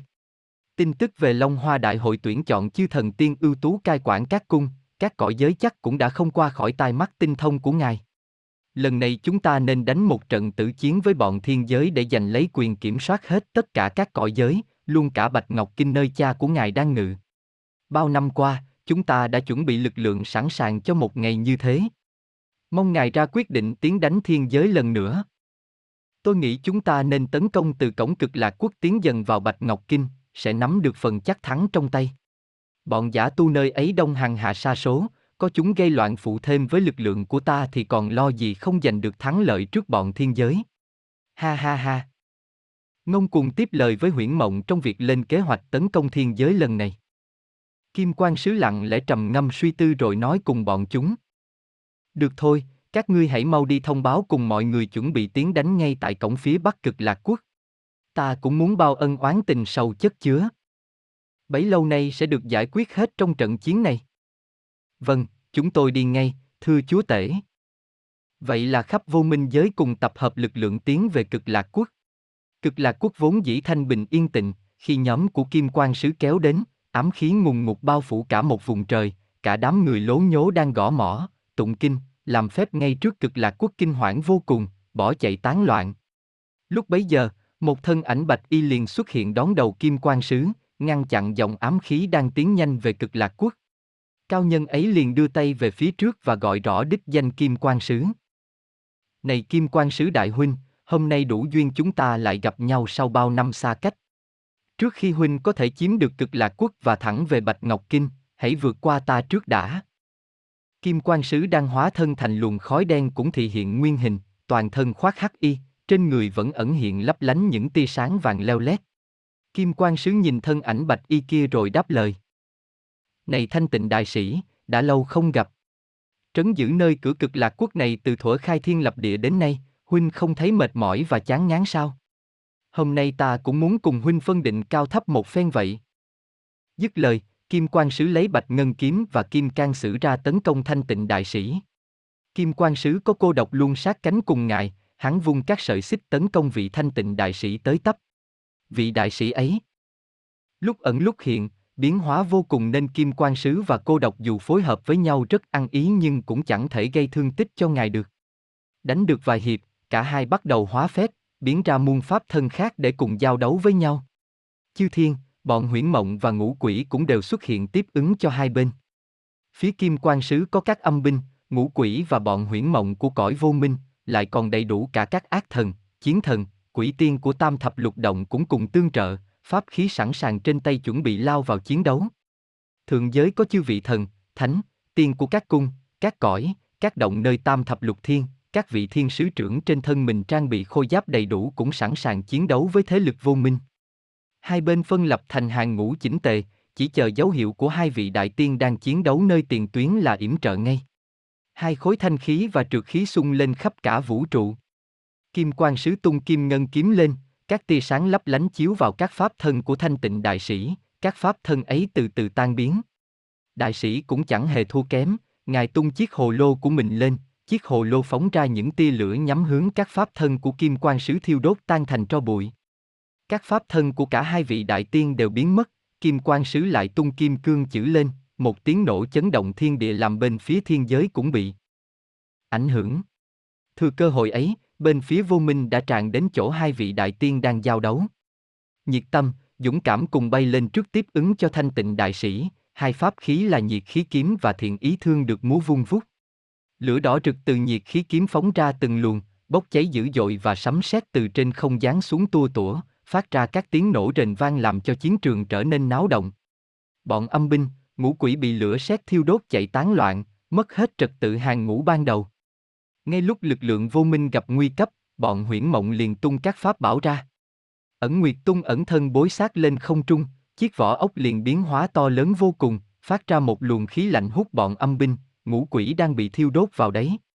Tàng Hoa lấy thoái bộ đao ra chém một phát vào không trung, các luồng gió lạnh như dao cắt thổi tới tấp vào các thiên sứ, làm cho không ai tiến bước thêm được. Hận Thù vung pháp khí của mình chém xuống, những luồng lửa phóng ra, kết hợp với các luồng cuồng phong làm cho nó trở nên mạnh mẽ dữ dội bay vào các vị thiên sứ, Chư vị đang phải chống đỡ với cuồng phong nên không thể né tránh được, lửa cháy nóng bỏng làm nhiều vị bị thương. Đang trong tình thế nguy hiểm, bên phía thượng giới bỗng nhiên có hương sen thơm ngát phảng phất trong gió, chư thiên ca thiên nhạc cũng liền thị hiện tấu lên giai điệu thánh thót du dương. Từ bi thanh tịnh tánh khiêm nhường hàng phục tà tinh lòng xót thương đạo pháp uyên thâm từ thượng cổ nhân gian tự tại giữa vô thường. Giữa thiên không tươi đẹp, một vần sáng ngũ sắc xuất hiện, một vị có dáng người thanh nhã, toàn thân phủ bạch y, trên đầu tỏa hào quang ngũ sắc, tay cầm hạt bảo châu, ngài ung dung đưa lên cao hô lớn. Định Phong Châu, mau phát huy quyền năng của mình, làm cho nơi này được yên bình không gợn chút gió. Vừa dứt lời, hạt bảo châu bạch quang đại phát, sáng soi khắp cả một vùng trời, trời đất liền tĩnh lặng lại, các luồng cuồng phong của tàn hoa tạo ra đều tan biến hết. Các vị thiên sứ lại chuyển động được và tiếp tục chiến đấu với lực lượng Kim Quang Sứ. Vị hành giả vừa hành pháp xong cũng biến trở về hậu phương, để chiến trường lại cho các vị thiên sứ khác lo liệu. Lúc này, thánh hỏa bay lên cao, từ trên không trung, ngài tập trung năng lượng của mình lại, cả thân ngài diễm quang đại phát chói lọi, đôi cánh rực lửa vỗ nhẹ vài cái, từ thân ngài vô số hỏa cầu phóng thẳng xuống nhóm của Huyễn Mộng đang đứng. Tưởng chừng như cả bọn sẽ trúng hỏa tinh tam muội của thánh hỏa, nhưng tàn hoa cũng nhanh tay đáp trả bằng một luồng cuồng phong phóng thẳng về phía thánh hỏa. Ẩn Nguyệt đưa vỏ ốc lên hút cả bọn vào, biến mất về hậu phương. Đòn hỏa công ấy chỉ trúng được những tên ngũ quỷ đứng gần đó, trúng phải lửa tam muội thì bọn chúng đều tan, biến thành tro bụi. Thánh hỏa sau khi hành đại pháp, mất nhiều nguyên khí đang cần hồi phục, không kịp phòng bị, trúng phải luồng cuồng phong của tàn hoa, rơi từ trên cao xuống, lúc ấy Hối Ngộ bay đến đỡ kịp nên không sao. Bọn Huyễn Mộng sau khi né được lửa tam muội thì biến trở ra cùng với đám âm binh ngũ quỷ ban đầu. Bấy giờ, chiến trường được chia thành ba khu vực. Ở khu vực trung ương là trận giao đấu giữa hai vị đại tiên với nhau, bên cạnh đó còn có Cô Độc, Nhiệt Tâm, Dũng Cảm hỗ trợ hai bên. Phía bên tả Kim Quang Sứ có nhóm của năm tỷ muội Huyễn Mộng thống lĩnh âm binh, ngũ quỷ quyết đấu với nhóm Thánh Hỏa, Hối Ngộ, Ý Nguyện, Hy Vọng, Tự Ái cùng các vị thiên sứ khác. Phía bên hữu Kim Quang Sứ là nhóm năm vị thiên sứ trưởng của năm nguyên tố cùng các thiên sứ khác chiến đấu với bọn Ngông Cuồng, Tham Vọng, Cố Chấp và các quỷ tiên, tà thần từ ba mươi sáu động phủ khắp thất thập nhị địa. Hai vị đại tiên đánh nhau vài trăm hiệp vẫn bất phân thắng bại, Cô Độc đứng sau lưng Kim Quang Sứ tung cả năm chiếc vòng vô cảm luân ra. Năm chiếc vòng bay từ năm hướng khác nhau lao đến Thanh Tịnh đại sĩ, ngài đang tập trung tinh thần đánh với Kim Quang Sứ nên không thể nới tay ra đỡ đòn của Cô Độc. May thay, có Nhiệt Tâm và Dũng Cảm ở hai bên đánh văng tất cả những cái vòng vô cùng nguy hiểm ấy. Chỉ cần bị một trong năm cái vòng ấy đánh trúng sẽ mất hết cảm xúc từ năm giác quan. Cả hai vị thiên sứ cùng nói: Huynh yên tâm giao đấu, tên quấy rối kia bọn để đối phó được rồi. Nhiệt Tâm, Dũng Cảm cùng xông vào Cô Độc, đánh hắn văng ra ngoài, cả ba quyết đấu với nhau, để hai vị đại tiên phân tài, không còn kẻ thứ ba xen vào nữa. Ở khu vực của năm tỷ muội Huyễn Mộng cũng bắt đầu sôi nổi, Huyễn Mộng bàn với cả bọn. Đây là trận chiến vô cùng quan trọng, đánh dấu sự thành bại trong kế hoạch trở thành chúa tể vũ trụ của chúng ta. Chúng ta còn chờ gì nữa mà không mang món pháp khí mạnh nhất của tỷ muội ta ra dùng nhỉ? Đã lâu lắm rồi ta mới có dịp cùng nhau sử dụng thứ này. Chúng ta cùng lập trận pháp gọi nó đến đây nào. Tỷ muội Huyễn Mộng nắm tay lại với nhau tạo thành một vòng tròn theo thế trận ngũ hành, từ chỗ bọn chúng phát ra ám khí mạnh mẽ, bọn chúng cùng nhau hô to. Hỡi sức mạnh u ám từ cõi vô minh, sinh ra trong bóng tối, cô đơn lạnh lẽo, trưởng thành trong sự hận thù, kẻ mang theo tội lỗi, khổ đau, gieo rắc nỗi sợ hãi khắp nơi. Này hỡi hắc ám cổ thú, hãy mau mau đến đây theo lời triệu tập của vô minh ngũ cơ. Lời cổ chú vừa được xuống xong, ngay tại chỗ của bọn chúng đang đứng liền xuất hiện một vòng sáng tím thẫm, có hình ngôi sao năm cánh ở giữa quần sáng, ngôi sao ấy tử quang đại phát, tử khí phát ra ngùn ngụt, xông thẳng lên thiên không, tạo thành một vòng xoáy mãnh liệt cách bọn chúng khoảng chín trượng. Nơi trung tâm của vòng xoáy ấy phát ra luồng hơi lạnh lẽo u uất, một linh thú có hình dáng cổ quái xuất hiện. Linh thú ấy có cái đầu sư tử, màu lông vàng óng có tia lửa điện phát xạ, bốn chân có vuốt của chim ưng, cái đuôi là một con rắn vàng, trên lưng lại có thêm cặp cánh dơi trông rất kỳ quái. Quái thú xuất hiện làm cho bên phía thiên giới thận trọng hơn, chưa ai tiếp cận với linh thú. Cổ thú nhẹ nhàng hạ cánh xuống bên cạnh tỷ muội Huyễn Mộng. Huyễn Mộng rót mật từ trong chiếc phong oa đưa cho cổ thú uống, nàng nhẹ nhàng nói: Con cưng, mau xử lý đám lộn xộn nơi này giúp chúng ta nào. Liếm láp mấy giọt mật ngon ngọt với vẻ thích thú, xong hết cổ thú liền chậm rãi nheo nheo mắt nhìn về phía các thiên sứ, tuy nhìn bề ngoài trông dữ tợn vô cùng nhưng biểu tình hiện giờ lại đang rất thân thiện. Mê Muội thấy thế liền tấu lên mê hồn khúc cho cổ thú nghe và hát. Này kẻ sinh ra từ vô minh nơi tối tăm lạnh lẽo vô cùng, chẳng có gì thêm ngoài bóng tối cô đơn, đau khổ và tuyệt vọng, chẳng kẻ nào dám đến gần con chỉ bọn ta, vô minh ngủ cơ ta nuôi con khôn lớn từng ngày trên mồ hôi, máu và nước mắt. Vậy con tồn tại để làm gì? Nếu không làm kẻ khác đau khổ con sẽ chẳng còn chút giá trị. Những kẻ đang đứng trước mắt con muốn tiêu diệt tất cả bọn ta, vơ hủy diệt luôn cả con đấy. Diệt hay bị diệt, tùy con liệu diệt chúng, con sẽ được vinh hiển cả cõi vô minh. Phải ghen tị trước sức mạnh dũng mãnh của con, khi chúng ta thắng được thiên cung bọn chúng ta sẽ là chúa tể. Khi mới xuất hiện, cổ thú chẳng làm gì cả, bấy giờ trở nên hung hăng lạ thường, lao vào tấn công các thiên sứ. Từ miệng nó phun ra các luồng khí lạnh giá làm tê buốt những ai ở gần đó. Đầu rắn ở đuôi cũng phun những luồng khí đen kịt đầy độc tố. Đôi cánh dơi vẫy lên vài cái thì nổi lên những trận cuồng phong, khiến cho hơi lạnh, khí độc lan tỏa khắp khu vực xung quanh. Các vị thiên sứ chống đỡ vất vả trước sự hung hãn đó, các vị bị yếu thế hơn bởi khí độc đã lan tỏa khắp khu vực này, tình thế rất nguy cấp. Hy vọng nói với các huynh đệ khác. Muội thấy cổ thú này cũng bị điều khiển bởi điệu nhạc của Mê Muội và mấy giọt mật ong của Huyễn Mộng thôi, bản thân nó không hung dữ. Muội làm nó phân tán sự chú ý, giữ chân nó một chốc, Từ Ái tỷ tỷ tấu lên khúc nhạc cho nó nghe sẽ làm nó bình tâm lại thôi. Nói xong, Hy Vọng phất khai minh phiến mấy cái, các luồng gió từ chiếc quạt thần bay ra làm chùm bước chân cổ thú. Khí độc và hơi lạnh cũng được giải tán. Loãng dần, không khí trở nên dễ chịu hơn. Hy Vọng nói lớn với chư vị. Hối Ngộ mau chiếu hồi tâm kính cho cổ thú tịnh tâm lại nào. Hối Ngộ đưa hồi tâm kính ra, một luồng sáng mạnh phóng vào cổ thú làm nó lóa mắt, thần thức nó được tịnh lặng lại trong chốc lát, không tấn công các vị thiên sứ nữa. Từ Ái đưa những ngón tay thanh thoát của nàng khải lên huyền cầm, âm thanh du dương lúc trầm lúc bổng hòa điệu thật tuyệt vời. Nàng cất tiếng hát hòa điệu cùng tiếng đàn. Này sinh linh bé bỏng đáng yêu, em biết chăng nơi cõi thiên cung có muôn ngàn hoa thơm cỏ là tỏa hương thơm ngào ngạt khắp nơi. Này trái ngọt, kia là suối mát những tia nắng ấm áp ban mai lấp lánh trong vầng mây ngủ sắc, tiếng chim hót ríu rít thanh bình nơi thiên cung đẹp đẽ vô cùng, cõi vô minh làm sao sánh được. Bao hận thù, đau khổ, cô đơn bỏ sau lưng những gì bất thiện, buông bỏ hết những điều u tối, mọi khổ đau, lạnh lẽo buộc tràn để tâm, thân hòa điệu yêu thương mau đến đây bên ta, hỡi em cùng ta hưởng cảnh trời an lạc ngủ yên nào, đứa em bé bỏng. Cổ thú đang hung hăng lúc nãy liền trở nên hiền lành, lặng lẽ bước chậm rãi đến bên Từ Ái, cúi người xuống, nằm bên cạnh nàng. Các vị thiên sứ chứng kiến cảnh tượng tuyệt diệu đó không khỏi xúc động, trầm trồ. Thiên cảnh khúc và hòa ái ca của Từ Ái quả tuyệt diệu vô cùng, ngay đến những kẻ hung hăng khi nghe thấy giai điệu của Từ Ái cũng phải siêu lòng đấy chứ. Nàng ấy thật xứng đáng là một ái tình thiên sứ trưởng nơi thiên giới này. Thấy báu vật của mình đã bị bên đối phương thuần phục, Ẩn Nguyệt liền giơ vỏ ốc lên hút nó về thì bị các thiên sứ khác ngăn lại, nàng ta lo đối phó nên không thể hành pháp được. Ý Nguyện lấy chiếc vòng định tâm khuyên của mình ra, thổi vào đó một luồng hơi, chiếc vòng lớn lên, được đeo vào cổ linh thú ấy.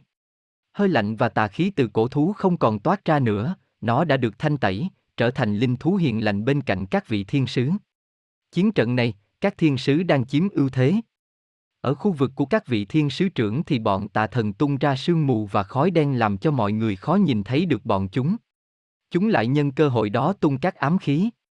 Ngông Cuồng cũng tung hắc không cầu và cặp phi đao luân xa lên, các vùng không gian hắc ám xuất hiện, nơi những vùng tối ấy, các mũi dao nhọn từ phi đao luân xa bay ra tấn công về phía chư vị thiên sứ. Thấy ám khí bay đến, Thủy Tinh thiên sứ trưởng liền tạo các kết giới thủy tính xung quanh chỗ các vị thiên sứ. Tuy rằng có mấy vị bị thương nhưng không nghiêm trọng. Thanh Tịnh Tử liền đọc tiếp mấy câu thần chú. Nhẹ nhàng êm dịu như làn gió xuân, âm áp ngọt ngào như tia nắng ban mai. Hỡi thánh thủy mang sức mạnh linh thiên, tình yêu thương và công chánh của phụ mẫu xin hãy đến đây theo ý nguyện của ta. Mấy câu thần chú vừa đọc xong, từ Thủy Tinh thiên sứ trưởng phát ra một luồng lam quang mạnh mẽ, thanh khí mát mẻ vô cùng. Thanh khí ấy phóng lên cao khoảng chín trượng giữa không trung, một thân ảnh dần dần xuất hiện. Đó là thiên sứ có đôi cánh màu xanh da trời sau lưng, chiếc đuôi cá dài vẫy nhẹ trong không trung, xung quanh là những quả cầu nước lung linh bay lượn. Thiên sứ ấy song thủ đưa lên không, các quả cầu nước liền tụ hồi lại trong đôi tay ấy. Linh quang thánh vũ trận. Thánh thủy vừa niệm xong, toàn thân đại phát thanh quang dịu mát, ngài nhẹ nhàng vung tay ra, khối cầu nước nơi tay ngài liền bay lên cao rồi nổ bung ra, tạo thành một cơn mưa ánh sáng lấp lánh phủ lên khu vực nơi các vị thiên sứ trưởng đang giao đấu với lực lượng vô minh. Cơn mưa kỳ diệu này đã nhanh chóng làm vết thương của các thiên sứ lành lặn, còn các món ám khí, hơi độc và sương mù của lực lượng vô minh đều tan biến hết. Bọn tà thần bị tê cứng người khi tiếp xúc với cơn mưa thần thánh ấy. Tạo một trận mưa ánh sáng xong, vị thiên sứ vừa xuất hiện khi nãy liền cáo từ. Đệ phải đi đây, đệ còn việc phải làm. Các huynh tỷ lo phần còn lại sớm kết thúc nhé. Nói xong, thiên sứ ấy hóa thành bọt nước biến mất giữa không trung. Lão già tham vọng thấy các thuật pháp của phe mình đã bị hóa giải, lão liền ra tay. Lão mở áo khoác ra, trùng độc và các loại ám khí lại bay ra đầy trời. Vừa mới được thanh tẩy xong, chiến trường lại đầy dẫy những thứ ác trượt, lần này không có kết giới bảo vệ nên bên phía thiên giới lại bị hại rất nhiều, những vị nào bị thương nặng liền biến trở về hậu phương. Tham vọng vỗ hai đôi tay khoái trá cười đắc ý. Ha ha ha! Bọn ngươi sẽ phải khốn đốn với đám trùng độc và ám khí mà ta đã dày công tu luyện suốt mấy kỷ nguyên qua. Ha ha ha! Nhưng các vị thiên sứ trưởng vẫn bình tĩnh không hề nào núng, Thanh Tịnh Tử nói với chư vị. Giờ đến phiên các huynh đệ khác đấy, khi nãy ta đã kiệt sức vì tạo quá nhiều kết giới, nên mới dùng chút pháp lực còn lại triệu tập thánh thủy đến đây từ hạ giới khi đệ ấy đang bận lo phận sự của mình. Kim Tinh Thiên Sứ Trưởng đáp lời. Đệ yên tâm, trùng độc và ám khí này để ta thu phục cả ổ cho xem. Vừa nói, Thái Tinh Tử vừa đưa song thủ ra phía trước, từ hai lòng bàn tay ấy bay ra vô số sợi tơ mỏng đến nỗi không thể nhìn thấy được, chỉ thấy được chúng nhờ vào ánh sáng lấp lánh chúng phát ra. Các sợi tơ phóng ra tua tủa bắt lấy các ám khí và độc trùng của lão tham vọng.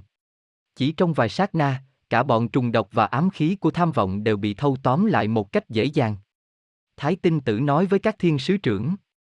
Đây chính là thiên la địa võng, từ xưa đến nay chưa ai thoát khỏi những sợi tơ gọi là thiên niên duyên này. Điều kỳ diệu còn đang ẩn tàng, chốc lát nữa chúng ta sẽ được ngắm nhìn sự tuyệt vời của tạo hóa. Thuyết xong, Thái Tinh Tử lại lấy một lọn tóc của mình thả lên không trung, lọn tóc ấy liền phát ra bạch quang ấm áp thu lấy các sợi tơ đang cuốn các ám khí và độc trùng. Lọn tóc ấy cùng các sợi tơ có độc trùng, ám khí lại tự đang kết thành một chiếc kén to lớn vàng ống, phát ra bạch quang, kim quang giữa không trung. Thái Tinh Tử nhẹ nhàng đọc tiếp mấy câu chú. Sinh ra từ hắc ám vô minh. Tồn tại nhằm hủy diệt kẻ khác. Hãy nghĩ yên trong mộng ngàn thu.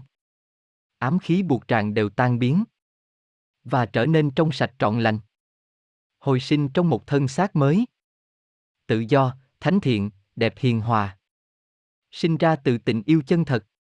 Hãy mau thức tỉnh, hỡi hoàng kim thánh thú. Đọc mấy lời chú xong, Thái Tinh Tử liền vỗ tay ba tiếng và gọi lớn.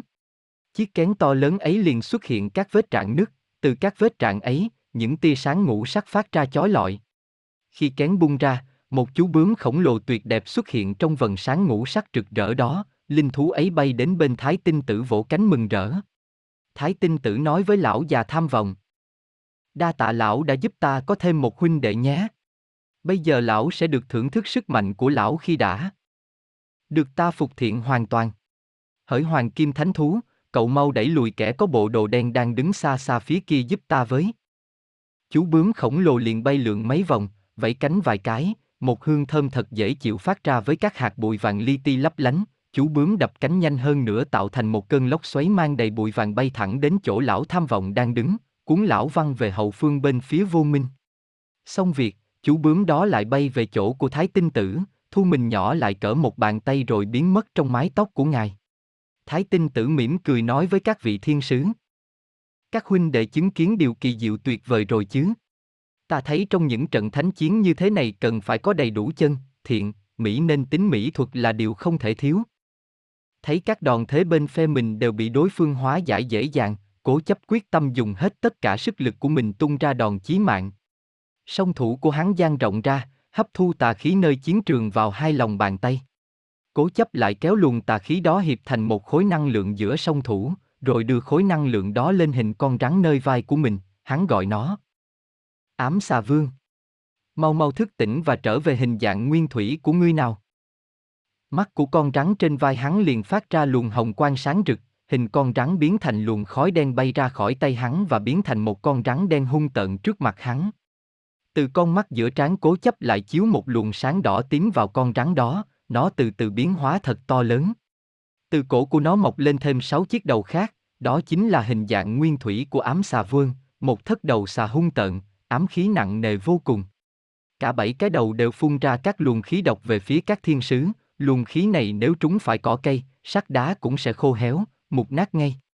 Lần này, ngay đến các vị thiên sứ trưởng cũng trúng đòn, bị thương nặng. Thổ tinh thiên sứ trưởng Cố Gu ẩn dậy, triệu tập các thạch xà xuất hiện. Thất đầu xà và các thạch xà quần nhau dữ dội, nhưng Ngọc Liên Tử đã thấm mệt vì khí độc nên các thạch xà cũng yếu thế, trụ được một lúc thì biến mất hết. Lúc ấy, Hỏa Tinh Thiên Sứ Trưởng vận dụng phần sức lực còn lại của mình phát ra một luồng hồng quang bốc lên không trung, thiên sứ liền đọc mấy câu chú.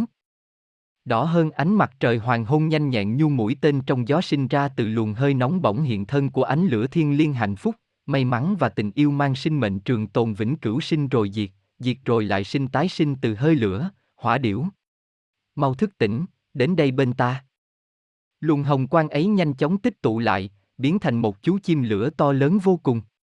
Diễm Quang Tử nhìn hỏa điểu rồi nói: Hỏa điểu, đệ hãy giúp ta thanh tẩy tà khí nơi này. Hỏa điểu từ giữa không trung, lại vỗ cánh mấy cái rồi bay lên cao hơn nữa, nhắm thẳng thất đầu xà lao xuống như một mũi tên xé gió, vừa trúng ám xà vương, một cột lửa bùng cháy lên dữ dội thiêu đốt nó. Ám xà vương bị tấn công từ trên không xuống không tránh kịp, bị thiêu đốt giữa đám lửa nóng hừng hực chịu không nổi nên hóa thành luồng khói đen bay trở về trên cánh tay của chủ nhân nó. Hỏa điểu sau khi hành pháp xong cũng hóa thành ngọn lửa biến mất giữa không trung. Một Tinh Thiên Sứ Trưởng nói với mọi người: Giờ đến phận sự của muội nhỉ. Có lẽ phải nhờ đến huynh ấy giúp lần này. Nói xong, thiên sứ đứng dậy và xuống ngâm. Ấm áp nhu tình thương của cha, dịu dàng nhu vòng tay của mẹ, âm thầm nhu bóng nguyệt trong mây, lặng lẽ nhu vần dương khuất núi, tinh khiết nhu sương mai trên lá người, chẳng xa những nơi thanh tịnh, mãi chăm lo phận sự của mình, lặng lẽ âm thầm độ chúng sinh. Đến đây cùng ánh sáng thiện lành, hỡi thủy tinh liên hoa tiên tử. Diệu Hương Tử vừa dứt lời, một luồng hơi thanh nhẹ dần ngưng tụ trước mặt nàng, một hoa sen màu trắng tinh khiết nhu thủy tinh xuất hiện ngay nơi ấy, tỏa hương thơm ngào ngạt. Trên đóa sen ấy là một tiên tử thanh tú với đạo bào bạch y, điểm xuyết những hoa sen màu xanh gợn sóng nhẹ nhàng. Tiên tử vừa xuất hiện liền nhẹ nhàng nâng đóa sen nhỏ đang cầm nơi tay lên, đóa hoa ấy bay lên cao, phóng ra vô số những hạt nhỏ li ti, sáng lấp lánh. Ngay sau đó, dưới chân các vị thiên sứ bỗng xuất hiện các hoa sen trắng tinh to lớn, cánh của những bông hoa ấy cuốn lấy các vị thiên sứ, chúng trở thành các nụ hoa hàm tiếu. Thoáng chớp mắt, từ các nụ hoa phát ra ánh sáng, các bông hoa lại nở ra. Các vị thiên sứ xuất hiện với thân ảnh lành lặn, những vết thương và khí độc đều đã biến mất. Vị thiên sứ mới xuất hiện hành pháp xong liền bay trở về hậu phương bên phía thiên giới. Các thiên sứ trưởng lẫn những tướng lãnh của lực lượng vô minh đều đã kiệt sức sau các trận đấu pháp, mất nhiều khí lực của mình. Chỉ còn lại các vị tiểu thiên sứ chiến đấu với các âm binh, ngũ quỷ. Cả hai bên giao tranh quyết liệt bất phân thắng bại. Giữa lúc hỗn chiến náo loạn ấy, bất chợt một hương thơm ngào ngạt lan tỏa khắp chiến trường. Đồng thời tiếng binh khí va chạm nhau cũng được tiếng nhạc du dương lấn át. Chư thiên ca, thiên nhạc lại thì hiện giữa thiên không, hòa tấu, ngân nga mấy câu kệ vi diệu. Tròi trọi mình không mới thiệt bần. Một nhành sen trắng náu nương thân. Ở nhà mượn đám mây xanh thẳm. Đỡ gót nhờ con hạt trắng ngần bố hóa người đời gầy mối đạo gia ân độ để dựng nền nhân chừng nào đất dậy trời thay xác chư Phật, Thánh, Tiên xuống ở trần. Từ giữa không trung, mây lành ngũ sắc xuất hiện, thấp. Thoáng trong vần mây ngũ sắc có rất nhiều chim bạch hạt bay ra theo hình xoắn ốc, giữa trung tâm xoắn ốc mang màu trắng tinh khôi ấy là một thân ảnh hiền từ toàn thân khoác đạo bào bạch y, dịu dàng tựa như ánh bình minh ban mai xuất hiện. Vị ấy lại giơ tay lên, từ giữa lòng bàn tay của ngài muôn đạo hào quang rực rỡ phát xuất chói lọi, giữa vần hào quang ấy chiếc thiên bình vàng ống dần xuất hiện rõ ràng, nó liền rung nhẹ vài cái kêu lên tiếng len ken vô cùng thanh tịnh. Tất cả mọi thanh âm nơi chiến trường phút chốc đều im bặt, sự thanh tịnh bao trùm khắp nơi, ánh sáng ngũ sắc bao phủ hết toàn bộ chiến trường. Trong vài sát na, khi tất cả mọi người cả bên thiên giới lẫn phía vô minh định thần lại thì vị ấy đã biến mất từ bao giờ, chiến trường cũng đã trở nên yên tĩnh vô cùng, cả hai bên đều đang ở hai bờ chiến tuyến, không còn cảnh loạn đấu nữa, chỉ còn lại Thanh Tịnh Đại Sĩ cùng với Kim Quang Sứ đang ở giữa chiến trường trước cổng Cực Lạc Quốc. Nhị vị cũng lặng thinh nhìn nhau, bất giác chẳng ai nói lời nào mà hai luồng khí một tím đen, một sáng trắng liền đại phát rực rỡ từ thân ảnh nhị vị, rồi cả hai luồng khí hòa quyện vào nhau tạo nên một pháp giới có hình thái cực độ, chấn động thiên địa, liền sau đó là một tiếng nổ long trời lở đất vang lên, từ nơi vai của Kim Quang Sứ một luồng khói đen kịch bốc ra ngùn ngụt. À, đạo hạnh cao thâm. Lực thanh tịnh của huynh quả nhiên mãnh liệt vô cùng, bội phục, bội phục. Lần này ta chiến bại cũng mãn nguyện. Hữu duyên tái ngộ đạo huynh.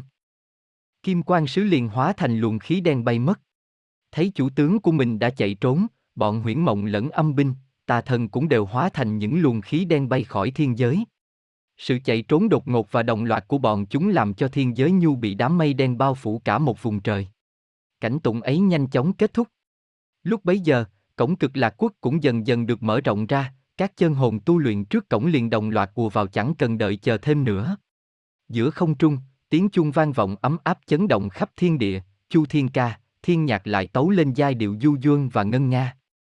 Hồng chung sơ khấu, bảo kệ cao ngâm thượng thông thiên đàn, hà triệt địa phủ khánh chúc tam kỳ hoàng khai đại đạo càn khôn đại thống, phổ cập ngũ châu ân đức hóa thâm cao thăng đạo vị. Liền đó, thanh âm ấm áp quen thuộc với tất cả các thiên sứ lại vang lên tận trong tâm can các vị.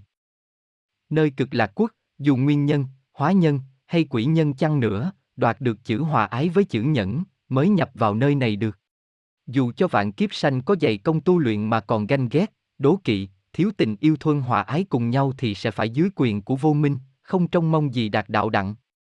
Thiên giới lại trở nên sáng đẹp rực rỡ với muôn đạo hào quang chiếu rọi khắp các tầng trời bởi ánh sáng của các vị thiên sứ khi bay về với các cung, động phủ của mình khắp thiên giới. Chương tám. Hạnh phúc chân thật. Trong bóng đêm tịch mịch nơi vô minh giới, Kim Quang Sứ lặng lẽ đắm chìm với dòng ký ức, từng đợt từng đợt như sóng triều dữ dội ùa về khiến ngài có những biểu tình đặc biệt. Ta nghĩ, có lẽ vì tình thương yêu vô cùng tận mà từ phụ đã cho phép bọn chúng trở về với người, dù chúng chẳng xứng đáng. Dù rằng ta hiểu rõ sự tồn tại của mình duy chỉ có cô độc là người bạn thân thiết nhất, nhưng giờ đây ta lại cảm thấy cô đơn, trơ trọi quá. Trong ta lại dâng trào khát khao mãnh liệt được nhìn thấy phụ mẫu, được trở về nơi Bạch Ngọc Kinh và làm những công việc trước đây mình từng làm. Không biết các đấng ấy như thế nào, có vui vẻ không, có còn nhớ ta không, có còn lo lắng quan tâm đến ta, còn yêu thương ta nữa không? Ta nhớ những huynh đệ cùng đồng hành với ta, mang ánh sáng của thầy đến những nơi tối tăm. Ta nhớ Thánh Hỏa, người luôn sát cánh cùng ta trong ánh hào quang rực rỡ, ấm áp. Ta nhớ những gì ta đã tự hứa với mình rằng ta sẽ cùng các huynh đệ khác làm cho cả vũ trụ này tràn ngập trong ánh sáng của tình yêu thương và công chánh. Đang chìm đắm trong dòng tư niệm và hình ảnh tươi đẹp, ấm áp của quá khứ hiện về một cách rõ nét, Kim Quang Sứ lại nghe thấy thanh âm ấm áp, thân quen ngày nào từ trong tâm thức của mình. Ta mong con có được hạnh phúc chân thật.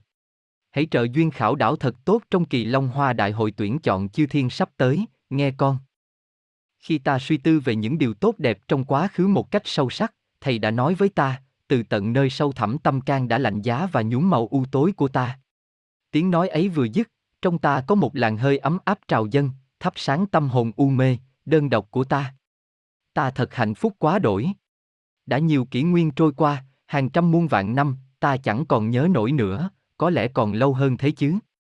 Suốt một khoảng thời gian dài đằng đẵng khiến ta luôn dằn vặt, đau khổ, hổ thẹn với tội lỗi của mình, chẳng biết phải làm sao để chuộc lại lỗi lầm, chẳng biết đến bao giờ ta mới có thể sống thật với chính mình.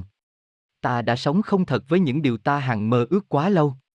Cũng bởi các huynh đệ còn đang phải chịu đọa đầy nơi cõi vô minh, ta phải giả như mình còn muốn chiếm ngôi của từ phụ để cho bọn Huyễn Mộng không làm hại những người huynh đệ ấy. Giờ đây, người lại tin tưởng, giao cho ta trọng trách quan trọng này, sự tồn tại của ta lại trở nên hữu ích cho chúng sanh. Kim Quang Sứ bỗng nhiên cảm nhận có thứ gì đó vừa dịu mát, vừa ấm áp đang lăn nhẹ trên khuôn mặt khô lạnh của mình. Gì đây? Thứ ta đã đánh mất từ rất lâu rồi, ta nghĩ chẳng bao giờ có thể tìm lại được. Những tưởng nó đã cạn khô theo dòng thời gian với những tội lỗi của ta rồi, nó cay, mặn, đắng, nhưng ngọt ngào làm sao. Giữa thiên không cô tịch, ngũ quan chiếu diệu khắp nơi, chư thiên ca, thiên nhạc lại thị hiện giữa nơi tối tăm đã được nhuốm đầy ánh sáng, các vị cùng hòa tấu, ngân nga lên giai điệu du dương.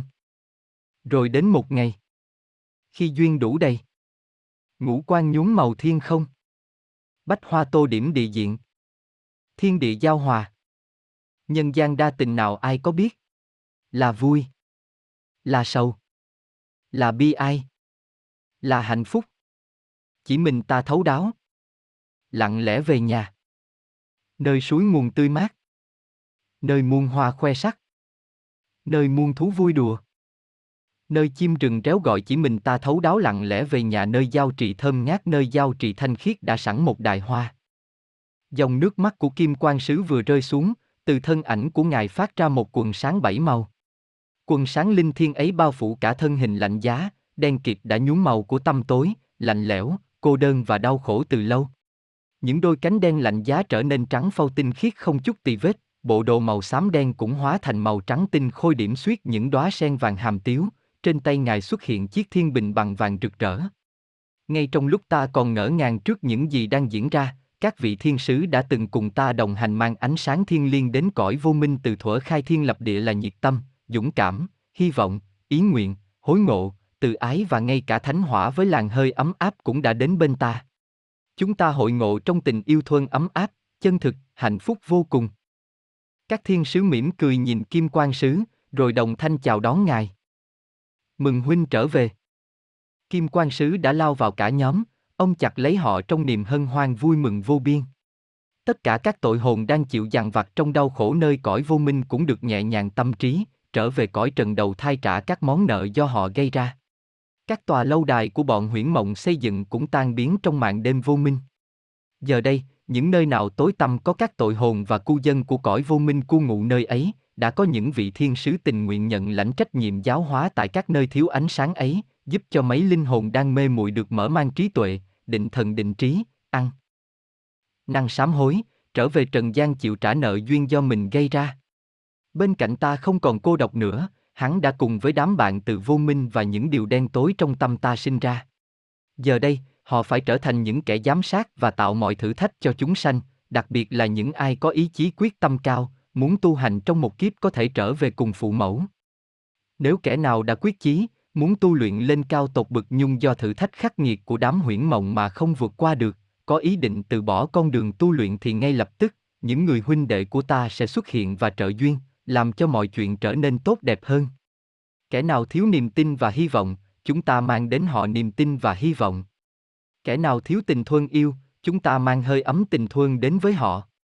Kẻ nào muốn được trở nên trọn lành thì chúng ta lại tạo nên những thử thách ở những điểm họ còn yếu kém để cho họ được mạnh mẽ, trở nên trọn lành trong sạch. Tất cả chúng sanh, kẻ nào thiếu điều gì cần thiết với họ, chúng ta sẽ mang đến cho họ thứ đó để họ có thêm dũng khí bước trên con đường trở về cội nguồn của mình là phụ mẫu, là đạo.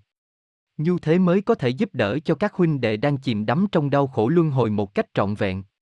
Còn ta, tuy rằng chưa thể trở về với ngôi vị trước đây của mình nhưng trong thâm tâm ta, tinh thần của ta đã có một niềm hạnh phúc bất tận khi được thầy tin tưởng giao cho mình một nhiệm vụ mới. Việc mang ánh sáng ấm áp từ tình yêu thương công chánh của phụ mẫu đến với những nơi còn vô minh che lấp, ta mong rằng có thêm nhiều các huynh đệ khác cũng cùng làm với ta, sẽ có thêm nhiều Kim Quang Sứ, nhưng Kim Quang Sứ sa ngã thì ta mong rằng chỉ dừng lại ở một mình ta là đủ. Các huynh đệ hãy vững bước trên con đường trở về cội nguồn của mình. Đừng quên rằng bên cạnh các huynh đệ, chúng ta luôn tồn tại. Đừng rời xa hy vọng, ý nguyện, dũng cảm, hối hận, nhiệt tâm, tự ái, thánh hỏa và ta. Ta chẳng còn là Kim Quang Sứ nữa, ta đã được thầy ban cho thánh danh mới khi nhận trách nhiệm mới, là công chánh. Quả thực, phải công bình chân chánh mới có thể khảo đảo các huynh đệ sao cho trở nên trọn lành chứ. Tại Kim Quang Cung, cây linh thụ thất sắc hoa đã khô héo từ xa xưa bất chợt tỏa hào quang chói lọi khắp cung. Trong ánh sáng vi diệu ấy, linh thụ đã hồi sinh, xanh tốt trở lại, cây nở ra chín loại hoa báu và chín loại quả ngọt đủ màu sắc thơm ngon vô cùng. Dưới gốc linh thụ, một mầm sống lại đâm chồi, chỉ trong vài sát na, chồi cây ấy đã lớn mạnh, biến thành một cây mai côi cuốn quýt bên linh thụ cửu sắc hoa. Trên những cành của cây vừa mọc lên ấy cũng có những đóa hoa hồng thắm tinh khôi tỏa hương thơm dịu ngọt lan tỏa khắp nơi, đón chào chủ nhân của Kim Quang Cung hồi cung. Trong vũ trụ bao la, có một thiên sứ trên tay cầm chiếc thiên bình, luôn cùng với các huynh đệ và thân hữu của mình âm thầm lặng lẽ mang hạnh phúc đến cho chúng sanh bằng nhiều cách khác nhau, ở những nơi tràn đầy ánh sáng tình yêu thương và cả những nơi tối tăm, u minh, lạnh lẽo, hoang vắng. Rồi ngày kia khi hạt giống đơm bông, kẻ đủ duyên lại trở về với đạo. Lại đem, lại mang, lại gồng gánh. Khối yêu thương này kết quả từ bi. Chung. Chân thành cảm ơn quý độc giả đã dành thời gian quý báu của mình để đọc, suy ngẫm và chiêm nghiệm toàn bộ tác phẩm này. Tha thứ, không phải chỉ là khi ta buông xả cho một ai đó về điều gì, hay được nhận từ người nào đó sự hỷ xả của họ vì những điều bất thiện mà ta đã làm. Tha thứ khó nhất chính là có thể tự tha thứ cho chính mình, những tội lỗi tưởng chừng không thể nào bỏ qua được, và khi ta đã thực sự thấu hiểu lỗi lầm ấy nguy hại đến giường nào. Mong rằng câu chuyện này sẽ là một sự trợ duyên, giúp cho quý vị có thêm được phần nào trí tuệ, tinh thần cũng như sự đồng cảm, mở rộng lòng mình trên bước đường tinh tấn, ngày một trọn lành, trở về với chân, thiện, mỹ, về cùng phụ mẫu, về với đạo, nơi phát xuất ra muôn vạn loại sinh linh trong khắp cõi vũ trụ này. Mến chúc quý vị thân tâm an lạc, thường tinh tấn. Chú thích của tác giả. Tên riêng và nguồn gốc các từ ngữ. Một, Kim Quang Sứ. Sứ giả ánh sáng, sao mai, xuất phát từ tên gọi Lucifer mà bên châu Âu còn gọi là chúa quỷ, thiên thần sa ngã. Hai, Đức Mẹ muôn loài, Đức Phật Mẫu, Thiên Mẫu, Thiên Hậu, Cửu Thiên Huyền Nữ, Từ Mẫu. Là các danh từ chỉ về Đức Mẹ chung của muôn vạn loại sinh linh khắp trong vũ trụ này. Ba, Đức Chí Tôn, Đấng Cha Lành, Đức Chúa Trời, Đại La Thiên Đế, Hồng Quân Lão Tổ, Thầy, Từ Phụ. Là các danh từ chỉ về sự thị hiện của Đấng Toàn Giác, Toàn Năng của muôn vật loại, với mỗi nền văn hóa, tín ngưỡng khác nhau thì có một cách gọi vị Chúa Tể sáng tạo nên vạn loại bằng một danh từ riêng biệt. Bốn, Thiên Nhãn, mắt của trời, thường được thể hiện là hình ảnh mắt trái, tụng trung cho tính dương, minh triết, trí tuệ tột cùng của yêu thương và công chánh, biểu tụng của Đức Chí Tôn. Năm, Thiên Cung, chỉ về các cung điện cõi thiên giới, nơi cư ngụ của chư vị cao trọng. Sáu, Diêu Cung, Diêu Trì Cung, nơi Đức Mẹ muôn loài cư ngụ. Bảy, Ngọc Kinh, Bạch Ngọc Kinh, nơi Đức Chúa Trời cư ngụ. Tám, Phụ Mẫu, danh từ gọi chung về Đức Chí Tôn và Đức Phật Mẫu. Chín, Thượng Đế, Thiên Đế, vị Chúa Tể bề trên. Mỗi một cõi giới có một vị cai quản tối cao, vị ấy được gọi là Thượng Đế của cõi giới ấy, vị thường được nhiều người biết đến là Đế Thích Thiên. Mười, Đại La Thiên Đế, Chúa Tể càn khôn vũ trụ. Đại La là tấm lưới lớn, Thiên Đế là chỉ về vị Chúa Tể một cõi. Đại La Thiên Đế ý chỉ về vị Chúa Tể của tất cả các Chúa Tể, chính là chỉ về Đức Chí Tôn, là đạo, nguồn gốc của vạn loại. mười một. Cực Lạc Quốc, cõi Niết Bàn. Cảnh giới của niềm an lạc, nghỉ ngơi thật sự, nơi các vị giác ngộ trọn lành cư ngụ. mười hai. Từ Ái, Dũng Cảm, Hối Ngộ, Hy Vọng, Nguyện Ước, Thánh Hỏa, Nhiệt Tâm, Công Chánh. Đây là nhóm các nhân vật tượng trưng cho những đức tính tốt mà chúng ta cần phải rèn luyện và thực hành để có được cuộc sống hạnh phúc trường tồn. mười ba. Huyễn Mộng, Ngông Cuồng, Hận Thù, Mê Muội, Ẩn Nguyệt, Tàng Hoa, Cố Chấp, Tham Vọng, Cô Độc. Đây là nhóm các nhân vật xuất hiện từ cõi vô minh. Đó là những tính không tốt của con người chúng ta. Chúng ta sẽ dễ dàng đánh mất tất cả nếu để những cám dỗ của chúng chi phối. mười bốn. Quyền lực, danh lợi, tài lộc, dục vọng, ích kỷ. Đây là các tòa lâu đài và tháp được trang hoàng lộng lẫy, rực rỡ với bao lạc thú. Là mồi nhử của vô minh, để dẫn con người vào đường tội lỗi dễ dàng. mười lăm. Thiên giới, thiên đường, thượng giới. Chỉ về cảnh giới thanh khiết, thanh tịnh có các vị thiên sứ lẫn tà thần cư ngụ. mười sáu. Vô minh giới, những cảnh giới đen tối, mờ mịt thiếu ánh sáng, không phân định rõ ràng ranh giới của bóng tối và ánh sáng. Nếu nói về con người thì đó là sự thiếu hiểu biết, mê muội. mười bảy. Âm quang, âm là tối, bóng râm. Quang là ánh sáng. Âm quang chỉ về nơi tối tăm thiếu ánh sáng, gần nghĩa với vô minh, u minh. mười tám. Tam thập lục thiên, ba mươi sáu tầng trời trong đại vũ trụ từ khai thiên lập địa. mười chín. Tam thiên thế giới, ba nghìn thế giới khác nhau trong vũ trụ. hai mươi. Thất thập nhị địa, bảy mươi hai địa cầu, là các cõi giới hữu hình, là hạ giới. hai mươi mốt. Thập điện Diêm Cung, mười cung điện nơi cõi âm quang, nơi để cho các linh hồn cư ngụ sám hối tội tình. Một số tôn giáo gọi nơi đây là địa ngục, có bọn quỷ tra tấn tội hồn. Nhưng thật ra thì không phải thế, chỉ là do các tội hồn nơi đây đều là những kẻ hung dữ lúc còn sống, nên khi chết rồi vẫn còn hung dữ, ăn hiếp lẫn nhau. Mà các tội hồn làm điều tội lỗi thì bị gọi là quỷ, nên mới có khái niệm quỷ tra tấn là vậy. Thêm vào đó là những dằn vặt, đau khổ từ trong tư tưởng của các chân hồn đó về những tội lỗi đã làm khi còn sống. hai mươi hai. Bồng lai, tiên cảnh, các cảnh giới của các vị thần tiên cư ngụ. hai mươi ba. Tam thập lục động, ba mươi sáu động phủ của các tà thần, đối nghịch cùng ba mươi sáu tầng trời của các thiên sứ. hai mươi tư. Pháp khí, pháp bảo, bảo bối, những thứ quý báu, có sức mạnh kỳ diệu là vật chất, thực vật, động vật và ngay cả con người. hai mươi lăm. Thần chú, những bài thơ, câu nói, hát ngâm mang sức mạnh thiên liêng bí ẩn. hai mươi sáu. Thiên sứ, sứ giả của đạo Pháp, của trời, sự hiện diện của tình yêu và công chánh. Tất cả các vị thần, thánh, tiên, Bồ Tát, Phật đều được gọi chung là thiên sứ. hai mươi bảy. Thiên sứ trưởng, đại thiên thần, đại thánh, đại tiên, các vị tiên thánh ở hàng trọn lành, cai quản nhiều vị thần, thánh, tiên khác mang phần trách nhiệm trong phạm vi hoạt động của mình. hai mươi tám. Tiểu thiên sứ, các vị thần và thánh. hai mươi chín. Thần tiên, các vị thần, thánh, tiên. ba mươi. Tinh linh, tương đương tiểu thiên sứ, có nhiều hình dạng khác nhau như cỏ cây, cầm thú, sống ở những nơi thanh khiết, hay giúp đỡ chúng sanh. ba mươi mốt. Chúng sanh, vạn vật, chỉ chung tất cả loài người, động vật, thực vật và vật chất.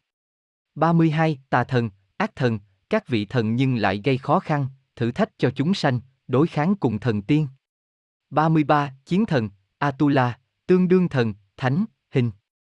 Dạng kỳ dị, thường là ba đầu sáu tay và bốn chân, mặt mày dữ tợn, có sức mạnh và pháp lực rất cao, tính tình nóng nảy nên cũng hay bị người ta gọi là ác thần. Nhưng cũng có nhiều vị Atula giúp đỡ chúng sanh, và cũng có nhiều vị thiên sứ khi phải đối mặt với những sức mạnh to lớn của lực lượng đối kháng cũng thường biến thành hình dạng Atula để đương đầu với khối ác trược, vì Atula có sức mạnh lẫn pháp lực cao. ba mươi tư. Âm binh, những binh lính của các tà thần, được tạo ra từ những tư tưởng xấu, trược khí. ba mươi lăm. Trùng độc, gọi chung các loài động vật nhỏ, côn trùng, bò sát có độc như ếch, rắn, dơi, rết, ong. Trùng độc tượng trưng cho sự hiện diện của nguy hiểm, nhưng nếu dùng đúng chỗ thì lại là thuốc cứu chữa rất linh diệu,